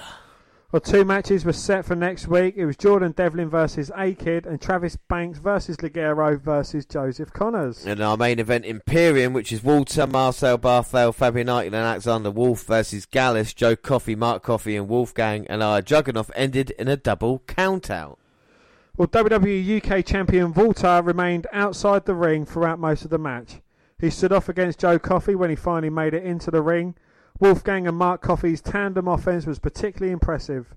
Dragunov and Wolf started fighting in the crowd and then everybody else brawled, causing the double countout. We'll move on to our next episode, December 5th, and Gallus and Imperium head to the negotiation table, but will there be a resolution or conflict? Well, Toni Storm defeats Killer Kelly via pinfall in a first match. Yeah, I think we all knew he was going to win this one. Toni Storm withstood a barrage from Killer Kelly to see her off with the Storm Zero. Well, post match, NXT UK Women's Champ Kay Lee Ray attacked Storm only for Piper Niven to make the save. Niven offered her hand to Toni, who walked off. Oh, so is there going to be a teaming up, or is it going to be good friends, better enemy? View South Wales sub coaches spoke about the Grizzly Young veterans and Gallus and asked NXT UK General Manager for another shot at the NXT UK Tag Team titles at Takeover Blackpool 2. Two. Well, we see during the break that Toni Storm and Piper Niven argue in the back. Storm says she doesn't need Niven, she just needs her title. Our next match, The Hunt, Primate and Wild Boar defeated the Outliers, Dorian Mark, Mac and Riddick Moss via pinfall. Well, the Wild Tandem saw off the physically impressive duo from NXT US after Wild Boar withstood a brutal assault from Mack and Moss tagging Primate, who ran wild. The Hunt picked up the win with a double headbutt from the top rope. Well, Jordan Devlin defeated Akid via pinfall in our next match. Well, this match was a phenomenal sprint. Ten minutes of non-stop action. These two went back and forth. Devlin working the leg, leg of A-Kid and the Spanish superstar counteracting with the impact offense, such as an unreal moonsault DD DDT. A-Kid has some hope until Devlin punted him right in the face and hit the Devlin slide as Tyler Bate looked on. Well, Jinny cuts a promo about Piper Niven beating her. She says that Loss and Jazzy Gabert being ejected was disrespectful. She says everything between the two are fine, but things don't seem too rosy. Or Jamal. Joseph Connors defeated Travis Banks and Ligero via pinfall. Well, Connors managed to use the athletic rivalry between Banks and Ligero against them to sneak away with a win. Connors was neutralised early on by Ligero, and the Kiwi Buzzsaw used his wrestling nous to keep himself in it. All three men gave it their all, hitting their big moves, and it would be Connors sending Banks into Ligero and dropping Travis with the Don't Look Down to pick up the win. Cassius Ohno cuts a promo about his match with Tyler Bate, saying Bate made him lose his cool and lose sight that he is here to wrestle the European style. He vows to not use any more boots and elbows, traditional Brit rest moves. Well, we then have a summit between Gallus member Joe Coffey and W United Kingdom champion Walter. Coffey says that the boys in Imperium will get hurt by the Gallus firm. Joe Coffey wants a shot at the United Kingdom Championship, but Walter wants something in return. Wolfgang to defend their tag team titles against Imperium, and our Dragunov face Alexander Wolf in a no disqualification match. Coffey cannot negotiate over something he has no control over here, but Dragunov interrupts. He demands the agreement is made, and Coffey v Walter is confirmed for Takeover Blackpool. That should be a huge hitting match. Well, Walter calls back Dragunov, who is grabbed by Alexander Wolf and jumped by Imperium. Here is put through the table by Wolf and Imperium stand tall to close the show. Yeah, so that's what we've got. We've got a big build up between you know Gallus and uh, Imperium. We've got in Imperium, like we said earlier on NXT, they've uh, at Worlds Collide, they've got to face the Undisputed Era as well. So it's going to be a huge month for them as they go along. But December twelfth, exactly one month away from NXT UK Takeover Blackpool two, Two. and the card is beginning to take shape. But back to tonight, and Kay Lee Ray defeated Isla Dawn via pinfall in a non-title match. Well, Ray got the win with a gory bomb. Dawn was quite competitive until the point, despite Ray targeting her legs. Well, after the match, Kay Lee Ray cut a promo saying that she is still in the mind of Toni Storm and that she has Piper Niven rattled. A seemingly unfazed Niven, Niven walked down to the ring but was overtaken by Toni Storm, who went for Ray. Storm and Niven stood off in the ring as Ray walked away. As a result, Sid Scala came out to announce that Kay Lee Ray will defend the NXT UK Women's Championship against Toni Storm and Piper Niven at TakeOver Blackpool 2 Two. in what will be an incredible match as well. That will be a huge, hard hitting affair. Well, Jordan Devlin made another presentation, this time belittling Tyler Bates' NXT UK's career. He pointed out Bates' losing efforts against the Grizzled Young Vets and Walter. Well, Joe Coffey has asked what it would mean to him to become the UK champion. He said it is the biggest score that NXT UK has to offer, and that is the biggest guy holding it. Coffey promised to leave his mark on Walter and Imperium. Do you reckon there'll be a handprint on his chest? I, I think so. He came out short against Pete Dunne, didn't he, at the last Blackpool event? But will Lightning strike twice? We have to find out. Well, Michael May was set to debut in a match against Trent Seven, but he was attacked by Eddie Dennis before the match could begin. Dennis exited through the crowd as Seven helped May back to the back. Radzi asked but is claiming that he's contractually guaranteed a takeover spot in the lead up to takeover Cardiff. He stopped General Manager Johnny Saintly's assistant Sid Scala to ask about his match, claiming that he's going on a vacation to Benidorm until his match is announced. Scala told him that his contract doesn't say what he thinks it does, and tells Dar that he's to face Tyler Bate next week. That'd be a good match as well. Well, Ridge Holland defeated Jack Starz via pinfall. Holland pinned Starz after hitting his Northern Grit Power Slam. He absolutely manhandled his opponent in this match. Kenny Williams was minding his own business in the NXT UK Performance Centre. He was then he was reunited with Amir Jordan, who had been injured for six months. Williams seemed excited to team with his own partner yet again. And then our main event is the NXT UK Tag Team Championship match. Gallus, Mark Coffey and Wolfgang versus Imperium, Fabian Aichner and Marcel Barth. I was going to say you get the intros done, but before even he can do that with the ring announcements, you can tell how much the two groups dislike each other. It's Wolfgang on the attack straight away on um, Barthel. Uh, Sorry, on Aichner, really. I mean, I can't really get those two confused. And Imperium recently, you know, they talk about dominance and the NXT UK titles is something they definitely want to get. It was a bit of a surprise Gallus actually winning the titles from um, Flash Morgan Webster and Mandrews, wasn't it, really? especially so soon after they won them. Yeah, exactly. And now you've got Gallus, who's got the titles there, of course, uh, Joe Coffey, who wants the um, UK Championship. Is this the right direction? I thought it would be British Strong Style, but it seems Gallus have taken it up now. I mean, is that the right choice to go against the Imperium, do you reckon? Uh, I think it is. Yeah, it's um, you know, it is a good match. You know, these well, these four big guys. I can't wait for the grizzled young vets to get back into the fold, though. Yeah, I think without doubt, I think, um, like you talk about, they, they've said that they deserve a rematch, and I think that is quite right. And what of Tyler Bate and Trent Seven seem to, you know, maybe not be a tag team as much. We know Pete Dunne is struggling in America after picking up a couple of losses along the way, and at the moment, you know, Gallus and Imperium have got great records leading into this. And Walter, I think he wants to test his troops. To him, look, you know, I'll give you a title match. I want to have these two matches here, and you can definitely see with uh, Alexander Wolf versus Dragunov. That's uh, we're going to be showing later on tonight as well. It's definitely the feud going along. But are Gallus faces at the moment, or is it just Imperium are just really heels? I think they're the more heely of the two. I think you know they're both still heelish, but Imperium's kind of overtaken Gallus because Gallus used to be the top heels, and then Imperium have kind of formed, and they've taken the Scallus. They might turn them slightly facey in the process. I don't know. I think it's helped Gallus out recently. You know, like we've got more relevant uh, in NXT UK after a bit of a shaky start. And we talk about Mark and uh, Wolfgang as a team. They have, for two big men as it was, they've definitely got a few double team moves that are very impressive. And of course, Wolfgang, my pick in the uh, UK tournament way back when. So, do you think they saw Joe Coffey as someone you know too big to be teaming with Mark Coffey, someone that can go it alone as opposed to you know being a co-tag team title holder with his brother? I think I was surprised that Joe Coffey is still getting another opportunity. You know, especially when he's uh, kind of been there, and done that. I might have seen the Coffey brothers as uh, a better tag team, but Wolfgang as a singles competitor, I think, I think Joe's probably the most credible out of Gallus to challenge Walter. I think would be fair. I think so too. Yeah. Um, you know who else is going to challenge Walter? Jordan Devlin. Yeah, well, yeah.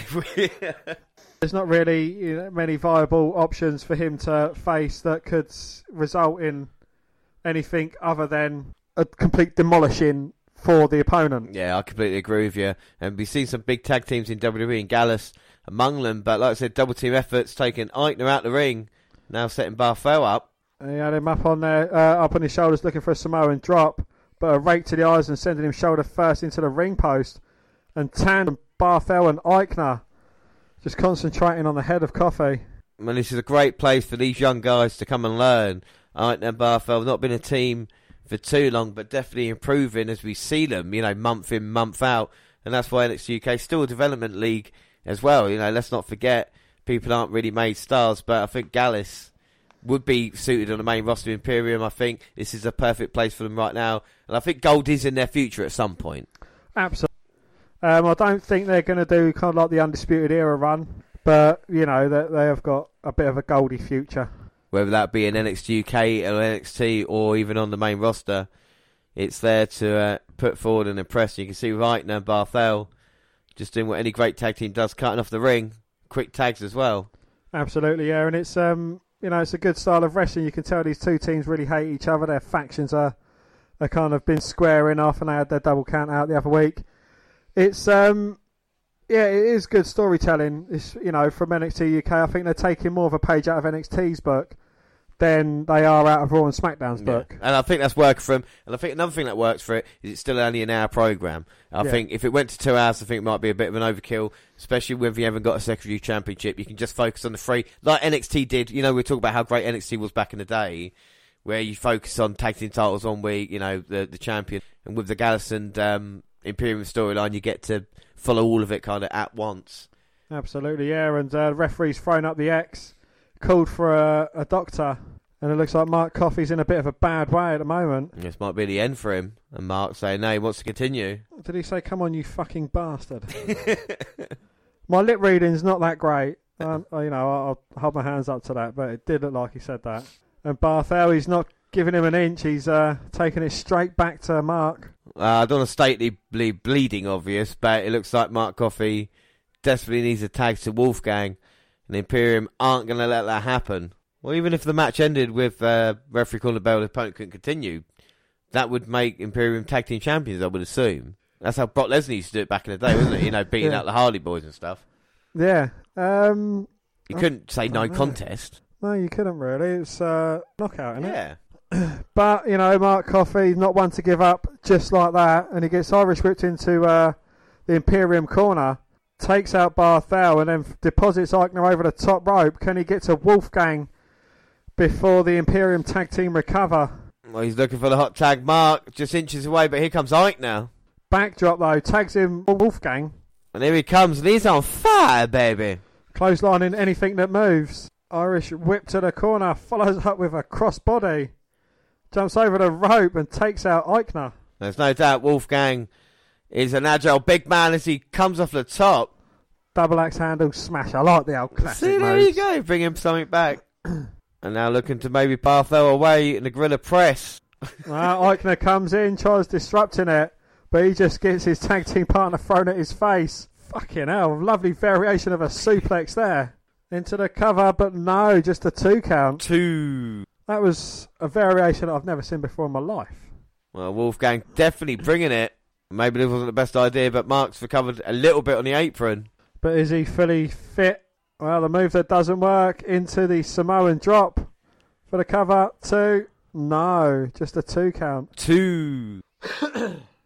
Aichner keeps his team in it for now, but with Barthel nowhere to be seen. As far as tag team moves, that was quite lame. Looks like there's a bit of blood on Aichner's head. He's now fighting back. Knocks Wolfgang off the apron. Catches hold of a charging Mark Coffey. Blind tag in, but he gets taken out on the apron. Barthel is the legal man, but Aichner's still in the ring. Barthel gets deposited over the top rope, was supposed to land on the edge of the ring apron, slipped off, landed on his backside on them wafer thin mats. Wolfgang nips into the ring. He gets caught with a huge spine buster, followed up with a punt. One, two, no. Well, Wolfgang managing to kick out. somehow, I don't know how, but uh, My thoughts exactly, James. That was a lovely little, uh, lovely little transition of moves there, especially after the, you know, the uh, little butt drop on the outside. He, he recovered quickly from that, you know, and didn't let it affect his momentum. and now he's going to look to put Wolfgang away as he sends him into his corner with Aichner getting the tag in. Barthel loads up Wolfgang and takes his uh, position on the second rope, but Mark Coffey comes in and just grabs the leg. Oh, fucking hell. Mark Coffey getting tangled in the apron as he falls down. Now we've got a two on one. situation. But Wolfgang doing the best he can to fight out from it. Gets shoved against the ropes looking for a double clothesline. But sent face first into the mat with a flatliner. Deadlift German. But Mark's back in. He looks resilient as he says Aichner to the outside and starts training with uh, Marcel Barthel. Yay, nay punches as the two are just slugging it out. Mark Coffey gets the upper hand. Barcel's looking out on his feet, ducks a huge right and catches a right of his own. He's running uppercut in the corner, step up in Seguri. Lovely suplex. Comes off top, no, into a huge elbow from Mark. Aichner with a rolling senton. Springboard moonsault. Wolfgang's up. Hits a spear takedown. That's like a spear rock bottom. and now all four men are down. And exhausted. well, a plat halfway down it. Qui-Gon Jinn style. Well, all four men are down. It. Oh my god! Wait well, a I minute. mentioned the Grizzled Young Vets. They've come to ringside. Grabbed hold of the tag team titles and are making their way out of here. They're stealing the gold. What's, what's, what's quite funny about that is the Scousers stealing. oh wait a minute, the Welshmen are here. Flash Yeah. Morgan Webster Mandrews. Well, the Welsh massive subculture, something or other, and the match gets thrown out. Ah, that's a but shame. But we get a huge battle in the ring now. All eight guys. And surely Don't call me Shirley. this is going to lead to a huge eight man tag for the tag team titles. Well, it looks that way, but it's a shame a match of that quality had to end in that way. But it's best way to save both teams. and our Andrews going off here with Mark Coffey.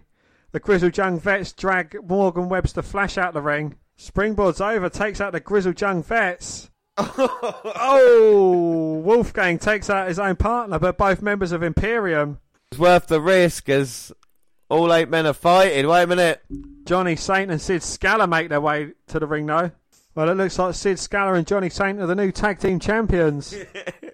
Wow. So Sid Scala saying next time you see these titles, they'll be hanging high when they face off in a ladder match. Four team ladder match. Well, he's just announced that it's going to be a four way ladder match for the tag team titles because they will not have them being disrespected in this manner. And what a match that will be at TakeOver. And like I said, the card is starting to take shape.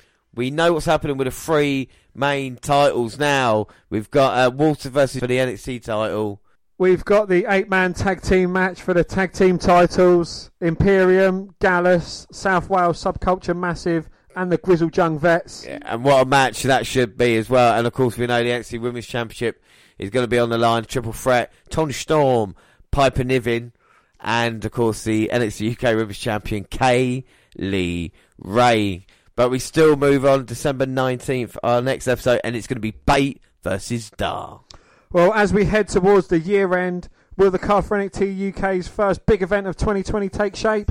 I think so. Well, our first match: Kenny Williams and Amir Jordan defeating Pretty Deadly, Sam Stoker, and Lewis Howley via pinfall. Well, Pretty Deadly took control from here, focus, uh, took control, focusing on Jordan and his shoulder. Jordan fought back when a double team flapjack went wrong for Pretty Deadly. Williams got the hot tag and flew with a flying close, clothesline and double suicide dive to the outside. A sling blade to Howley shortly after got a two count Two. when Stoker broke the count. Williams fought back with a springboard double back elbow and Jordan picked up the win moments later with a swanton bomb A.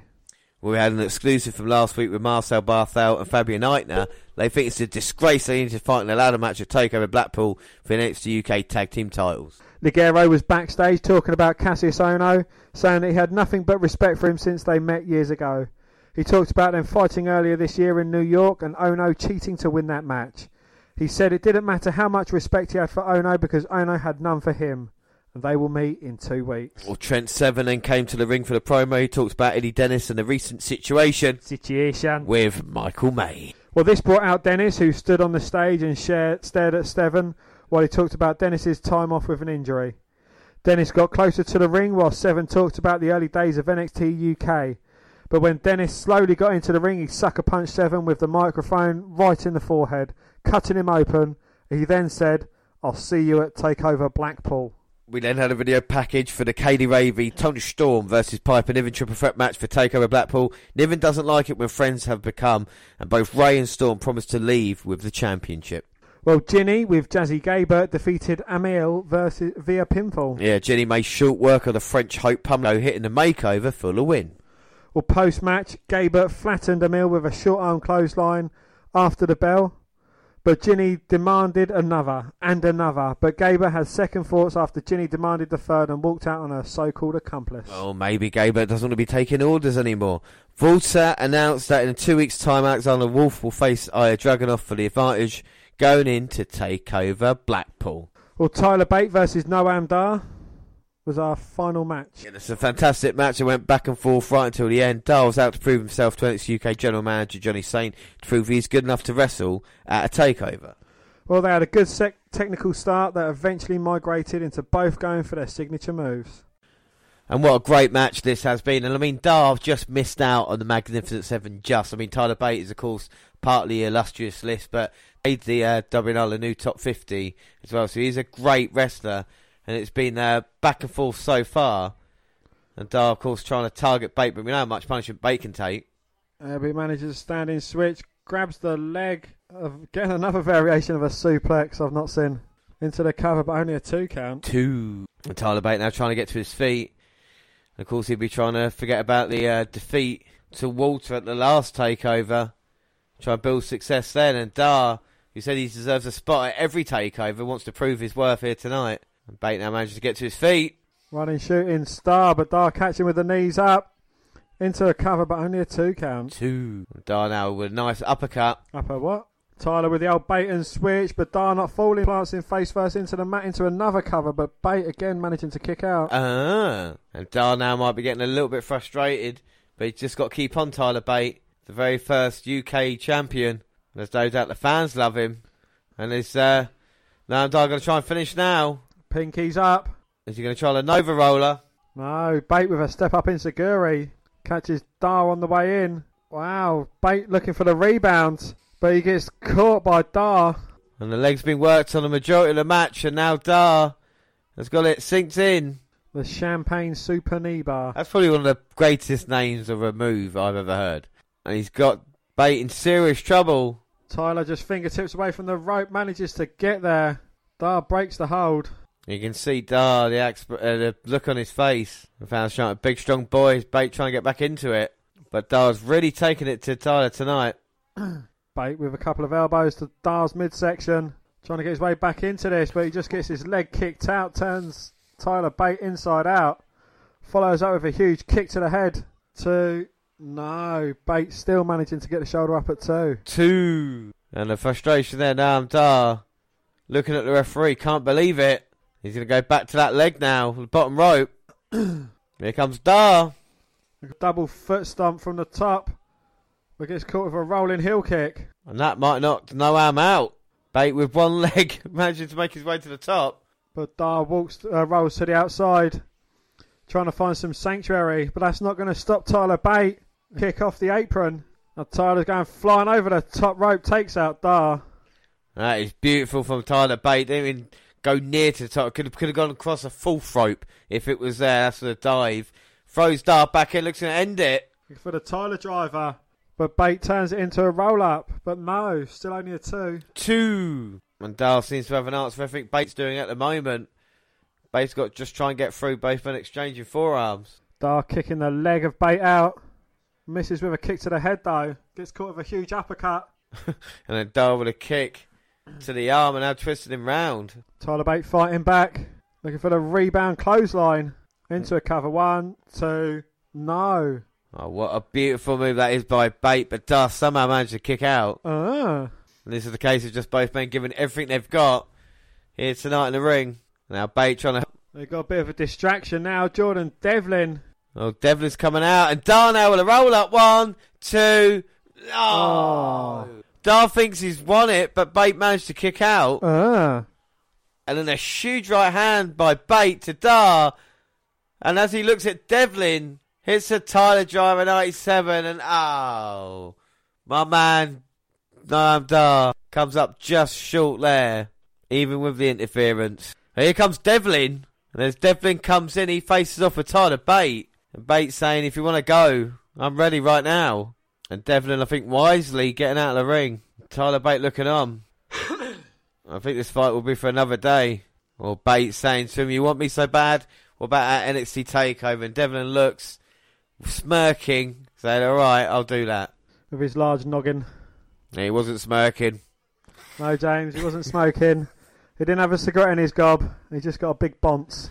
So, what did you think of the match between Dar and Bate? I thought it was very entertaining. Yeah, it certainly shows that Dar is willing and able to hang with, you know, a former NXT UK champ holder. Yeah, and it was this kind of back and forth match that really helps build up. And Dar, thinking he won it right towards the end, just coming up short. And Devlin again being going to be featured at Takeover versus Tyler Bate. But Bate looks like a star as well coming out this. So I think a good job all the way round. So we move on to December 26th, the Boxing Day edition of NXT UK. Well, this was a best of special, also used as a hype vehicle for NXT UK Takeover Blackpool 2. Two. Unlike 205 Live's best of upload, the matches were not shown in full. Other highlights were shown beyond what is listed below. Well, NXT UK Women's Championship, Toni Storm defeated Rhea Ripley by pinfall from NXT UK Takeover Blackpool 2019. NXT UK Women's Championship, Kay Lee Ray defeated Toni Storm by pinfall from NXT UK Takeover Cardiff 2019. NXT UK Tag Team Championship, Grizzled Young Veterans Zach Gibson and James Drake defeated Mustache Mountain, Trent Seven and Tyler Bate by pinfall NXT Takeover UK Blackpool 2019. NXT UK Women's Championship, Kay Lee Ray defeated Toni Storm by pinfall from NXT UK Takeover Cardiff 2019. NXT UK Tag Team Championship, Flash Morgan Webster and Mark Andrews defeated Grizzled Young Veterans Zach Gibson, James Drake and Gallus, Mark Coffey and Wolfgang by pinfall. NXT UK Takeover Cardiff 2019. Trent Seven defeated Noam Dar by pinfall from the October 24th edition of NXT UK TV. Additionally, Toni Storm, Piper Niven, Kay Lee Ray, Dave Mastiff, Jordan Devlin, Joe Coffey, Grizzly Young Veteran, Flash Morgan Webster, Mark Andrews, Tom or Todd Phillips, and Nigel McGuinness appeared on the programme or were highlighted in some form. The special was hosted by NXT UK commentators Tom or Todd Phillips and Nigel McGuinness. Uh, and also they promoed for next week is a no DQ match: Ilja Dragunov versus Alexander Wolf, and Ligero versus Kassius Ohno. All right, so let's get on to our last episode of UK on this episode, and it's January 2nd, and it's the first one of the new year. Well, the show opens with General Manager Johnny Saint and Sid Scala announcing the addition of two matches to NXT Takeover Blackpool 2. Two. Eddie Dennis will face off against Trent Seven, while former champ Tyler Bate tangles with the Irish ace Jordan Devlin. Well, Tom or Todd Phillips and Nigel McGuinness welcome us to another edition of UK from Hull, England. The Hutley Evening's main event, which will see Imperium's Alexander Wolf go one on one with Ilja Dragunov in a no disqualification matchup. Well, Dave Mastiff is out for the first opening contest. He'll be facing Connor Reeves. Reeves brings a microphone with him and tells the fans in Hull to shut their mouths. You disgusting, disrespectful NXT UK fans. Throw me off in my match against Trent Seven a few weeks ago. I was jet lagged. I didn't get the right nutrition. I didn't get enough sleep. Therefore, I wasn't ready. That is followed by heavy boos from the crowd. Reeves goes on to call Mastiff a monstrosity and doesn't belong in the same ring as him, and he insults Mastiff's family. So Dave Mastiff versus Connor Reeves, and Mastiff nails Reeves with a huge right hand, big shoulder block, sends Reeves to the outside. Mastiff follows him out. Reeves smashes Mastiff off the apron and goes for a crossbody off the apron as well. Mastiff catches him low, and Reeves slips behind him and pushes him into the steel stairs. Reeves catches Mastiff with running knees. He's coming back into the ring. He traps Mastiff's head in the apron cover and unloads big strikes. DDT for a near fall, and Mastiff gets to his feet. Running boot from Reeves sends him down again. Mastiff hulks up, he sends Reeves flying with a back body drop, then follows up with released German suplex. Reeves falls into the corner, flying cannonball, and Mastiff gets the victory. Yeah, so we Mastiff wins the match and back to the arena and Toni Storm is here. She gets a huge pop from the crowd. She addresses the NXT universe. She said, after I lost the women's championship, had to go away for a while. Kay Lee Ray, she really got in my head and it sent me into a really dark place. Because of that, I owe someone an apology. Someone I really do consider a good friend. Someone I've known for a long time. Right now, I'd like to talk to Piper Niven. Well, Niven meets Storm in the ring, and Storm begins, I owe you an apology. I was stupid enough to let Kay Lee Ray drive a wedge between us. I'm so sorry, but before we move past this, I need a favour. My personal feelings with Ray are not over, so at Takeover Blackpool, I'm going to need you to step aside. Storm promises Niven that she will give her a title shot as soon as she becomes champion. Well, Niven responds, Toni, you know I love you. You know I love you. You always know how hard I've had to work just to even be here. I can't let an opportunity like this slip through my fingers. You had your chance here and I need to take mine. I'm sorry, but the answer is no. Storm goes to Paul Niven. Niven headbutts her. This leads to a brawl. Several referees run out to separate them. They are successful. The champ Kay Lee Ray appears laughing on the entrance. Well, officials are able to gain control of the situation, and the segment ends. Well, Ligero's out next for a second bout of the day. He'll be facing the now dubbed wrestling genius Kassius Ohno. Well, Ohno grabs a double wrist lock to start. Ligero breaks away and rocks Ohno with a forearm. Ohno screams at the ref for wrestle, not fight. Ligero makes Ohno pay with more strikes. Pace picks up a drop kick to the knee, and Ohno goes for a stand-in senton but misses. A head scissor sends Ohno to ringside. He takes a second to recover, as his new technique doesn't seem to be working. Ohno hits a jawbreaker on Ligero as he's coming back in the ring, and a neck crank submission. Ohno transitions into a cravat, but he refuses to throw a strike. Ligero battles out of the hold with an enziguri. He dubs, dumps Ohno and follows on Hilo.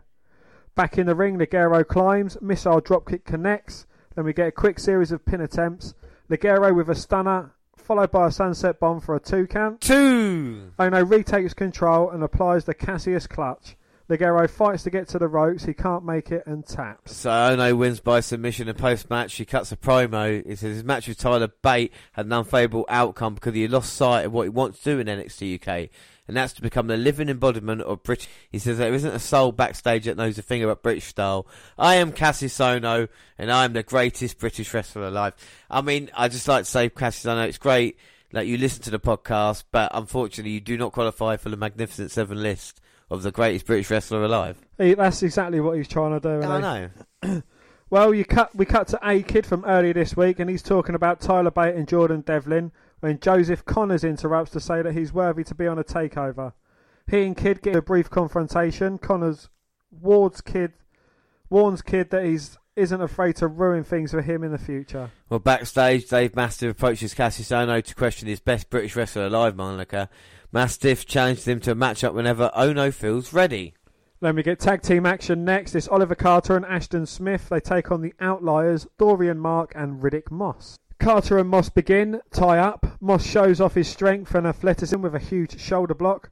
Carter kicks Moss in the face, then rocks him with a heel kick. Moss responds by back elbowing Carter and tagging in Mac. Mac tosses Carter to the corner and tells him to tag in Smith. Carter obliges.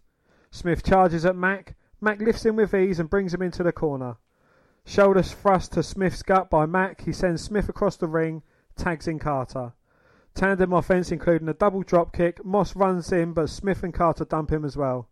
The Outlaws try to regroup on the outside. It's a huge lariat onto Carter. Moss tags in and lays into Carter with strikes.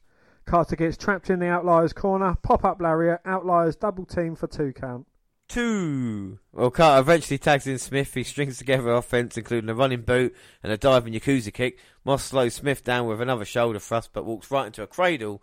Mark doesn't make it in time, and the Outliers lose yet again in upsetting fashion. So, yes, Ashton Smith and Oliver Carter win by pinfall against the UK Tag Team Championship ladder match taking place at Takeover Blackpool 2. Two. Teams competing are Morgan Flash Webster and Mandrews, Grizzly Young Veterans, Imperium's Marcel Barthel and Fabian Aichner, and the current champs, Gallus. Footage of ladder matches that take place throughout WWE history to hype up the danger of the stipulation. Stipulation.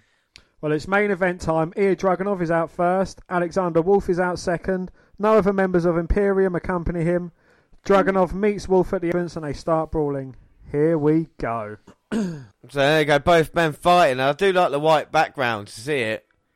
The referee's gone out there and these two men have got serious bad blood. They thought Dragunov would join Imperium and become part of it, but instead he turned up, he turned against them. Of course, joined with Gallus. But do you think Dragunov would have been a good fit with Imperium? Um, I don't know. I like him as a kind of facey type person. To be fair. Well, he's definitely bringing the face tensions here he comes on the attack early, but Wolf just picking him up sending him onto the apron. I, know, I think because he just thought the foreign invader, whether it was, maybe it might have been a fit, but like you said, as a face, he could definitely bring something else. And Alexander Wolf coming down from NXT, but he's not backing out of Dragunov there. Beautiful senton. Managed to avoid Wolf. I throws Wolf to the outside. And now he's going to respond. 619 attempt, and Wolf manages to dodge out the way. Gets up on the apron, but dropped with a knee. And now Dragunov comes down, diving crossbody. It's been a great match so far. Dragunov bringing it in the early going. Well, he has certainly got the fans behind him. He throws Wolf back into the ring.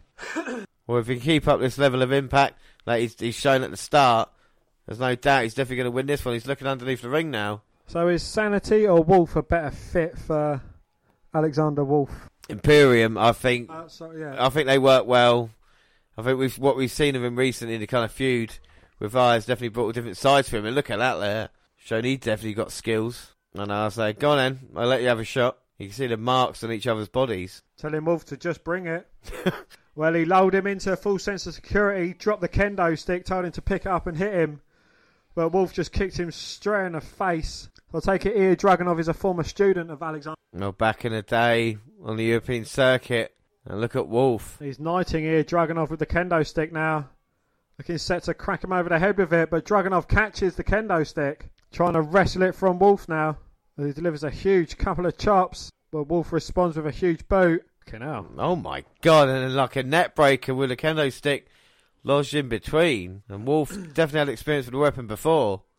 Absolutely. Now he's got the kendo stick and he's just rubbing it across his face. Now Wolf's just torturing Dragunov, but Dragunov's doing his best to muster up as much power as he can to try and uh, remove the kendo stick that he's got lodged in his mouth. And this is just torture at the moment. You can definitely see personal issues. Wolf just wants to hurt him. But uh, he does get back to his feet. and uses it to throw Wolf. He gets straight up and hits him with a step up enziguri. But Dragunov managing to recover long enough to hit him across the gut with a cane, and then one from the back, and he's just teeing off on the older Wolf. Well, payback's uh, always due with the kendo sticks, and oh, showing what he can do, maybe. The Wolf blocks the kendo stick shot. Dragunov ducks a clothesline. 619's in the ring and just hits Wolf off the return. Well, the fans chanting for tables. And Dragon um, got to set up against the edge of the ring, but decides to throw Wolf into the steel steps. Alright, comes back in, sets the table up in the corner, now brings Wolf slowly in. Twist of the wrist, now looking to suplex Wolf onto that table. Wolf blocking it though. The wily veteran turns it around, with Dragunov doing his best to block it as well. Now can I pick up Wolf to try and him through the table? Not at the moment. Standing switch by Wolf, but Dragunov manages to roll through. Hits a jumping kick. There's no doubt since his debut, the fans definitely been behind him, and now builds up a head of steam. But Wolf throws a chair right to the face of Eye on the top, top, top turnbuckle. And now Wolf grabs hold of him. Jesus Christ! And then he killed him. Death Valley Driver. You can see the mark across his back there where he fell. Referee checking. That might be it. I must have knocked the wind out of him, surely. Don't call me Shirley. That was sick. Way he come down and crumbled there right after the chair shot. And I still don't think Wolf's finished. But it was double impact. That was fucking. That was dangerous. And now Wolf maybe looking for DDT, but no, get blocked. Jumping enziguri. And Wolf going for the chair, but Dragunov spotting it and just stomping it back to the mat. Huge knee strike, throws a chair at Wolf. Well, that's payback for the one earlier.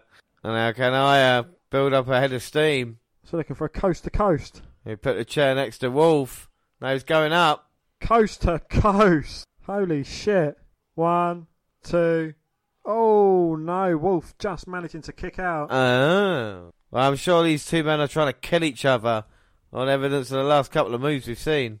Must have jumped at least 10 feet. At least 15 there. Straight to the chair, straight to the jaw of Alexander Wolf. Referee's putting gloves on, it means someone's busted open.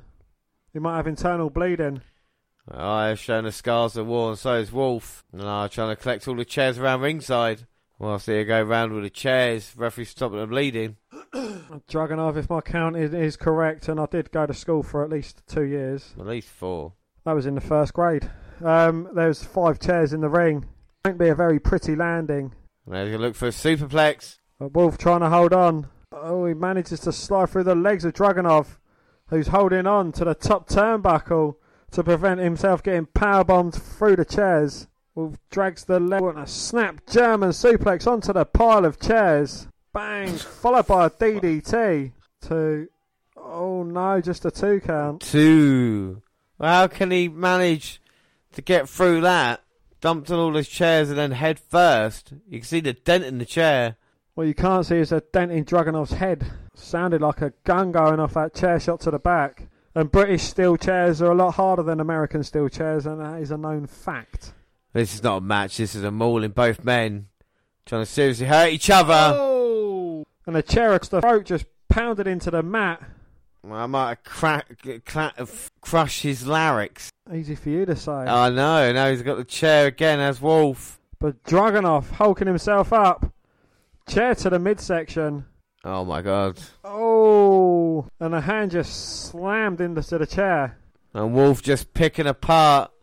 Oh yeah, and he might have broken his hand. And he puts him in a submission with a hand again against the chair.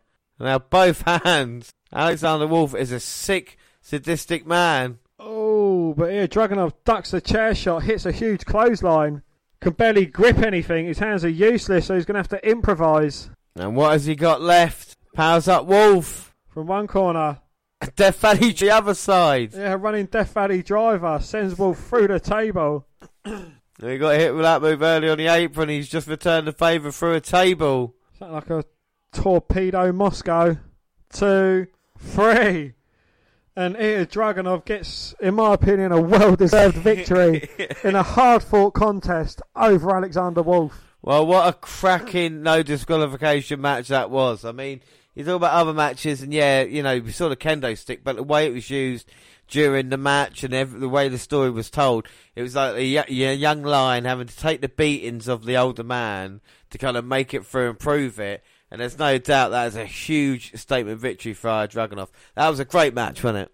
Absolutely brilliant match, yeah. Um, definitely good showcasing these two teams. We saw a great tag team match early on as well before when uh, Imperium went against Gallus. We got there an Imperium member and uh, kind of a, a Gallus sympath- sympath- sympathiser. He's viewed as though. Oh, I know, I've got to spit my teeth out.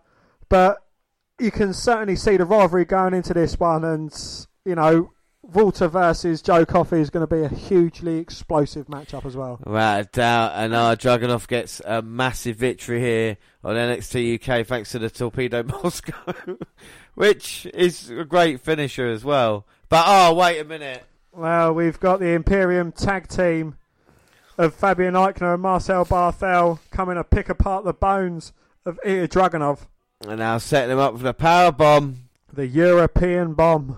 Well, where's his friends? Where's anybody to help right now? Well, this man's certainly not going to help him. It is the UK champ, Walter. And he's been in the background recently. He's not been getting involved a lot. Just been watching on from afar. Oh, as you say, he's, uh, the rest of his Imperium unit have got some proving to do. You know, that man doesn't need to prove himself. He is That's the true. top dog in NXT UK. And of course, they've made the new NXT UK title belt for him as well. And is proud with his troops, even though Wolf did come up short. They certainly put Dragunov through the mill. Oh, wait a minute. Joe Coffey's out here. And he's calling out the rest of Imperium. Well, he just knocked out Walter. He just took out the NXT UK champion and then just ran away. The old hit and run. And Gallus have got at the right times, and they've definitely gotten ahead of Imperium. And I think that's what makes the journey to Takeover so interesting as well. So, of course, we will bring you the latest episodes of NXT UK on our live NXT Takeover pre show on January the 12th. Yeah. So, what do you think of NXT UK as we've just sat through eight episodes? I think it's been good. As, as you mentioned before, it's um, it's them using the hour, utilizing the hour correctly. You know, you've got the hour focusing on the women, you've got the hour focusing on the tag teams, you've got an hour focusing on like the the huge main event that's going to be between uh, Gallus and Imperium. You know, like all them kind of matches. You see a bit of focus into the Jordan Devlin side of things as well. You know, he wants a match against um, what's his trout. Tyler Bate. And as Tyler you speak Bate. of that, let's just run through the Takeover card as we know. Like will be um, next Sunday. No, we won't. Two weeks' time it will be, won't it? I get confused sometimes. So will it be next week? It will be next weekend we're doing this. Why are you confusing me for, Dan? Uh, because uh, we'll bring you the schedule in a minute as well. But let's just run through the Takeover card. Of course, Takeover is next Sunday, January the 12th. And uh, we'll talk about the latest edition, Jordan Devlin versus Tyler Bate will be there. And that'll be an interesting matchup, won't it, between the two? Indeed, yes. Um, two very good styles, both brilliant wrestlers as well. We saw Jordan Devlin live quite recently. Mm-hmm. Um, we've got Tyler Bates' tag team partner, Mustache Mountain friend Trent Seven going against Eddie Dennis. Yeah, and of course Eddie Dennis has been taken out. People associated with Trent Seven recently wants to send a statement after coming back from injury against one half Mustache Mountain, who's got his own point to prove, really, because everybody sees him as a weak link sometimes. You've got Kay Lee Ray uh, versus Toni Storm versus Piper Niven, and it's a UK Women's Title match. That should be a fantastic match between all three involved. Absolutely brilliant affair. You know, Toni Storm and Piper Niven. Will they be friends? Will they implode? Just don't know. And Kay Lee Ray, could she capitalise on that and sneak in a victory? Oh, this is the questions that we need to be asked and answered at Takeover. Uh, we've got Gallus, which is Mark Coffey and Wolfgang versus Imperium, which is Fabian Aichner and Marcel Barthel versus the Grizzled Young Vets, that's Zach Gibson and James Drake versus Mark Andrews and Mr. Flash for, in a fatal four-way tag team ladder match for the NXT UK Tag Team Championship. Well, that is quite a mouthful, but what a match that should be with all four teams involved. Expect a match of the night uh, available. And then, of course, we have got the main event, which is the NXT UK on title on the line. It's Walter versus Joe Coffey, a battle of the big men. But Gallus, as we've said, have got into Imperia's head. We'll dis- dissect the car more next Sunday when we're live. But we've got a massive schedule coming up. Of course, our next episode, January 11th, will uh, bring you NJPW, and it'll be Wrestle Kingdom 14 for the first time ever. And then on January the 12th, we've got NXT Takeover live pre-show.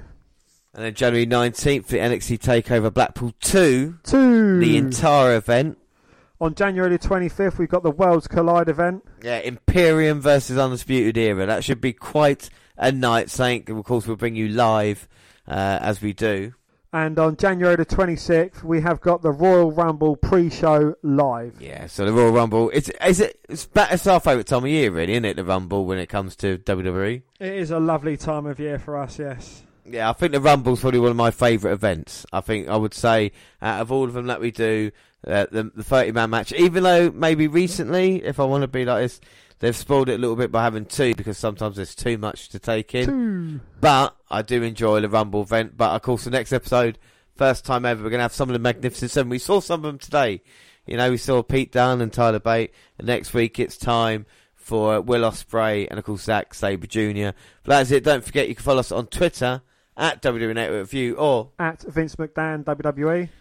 I'm at John Score Rowlands. Across all the Google platforms, don't forget send us an email at podcast at gmail.com or follow us on Instagram. We're on Facebook.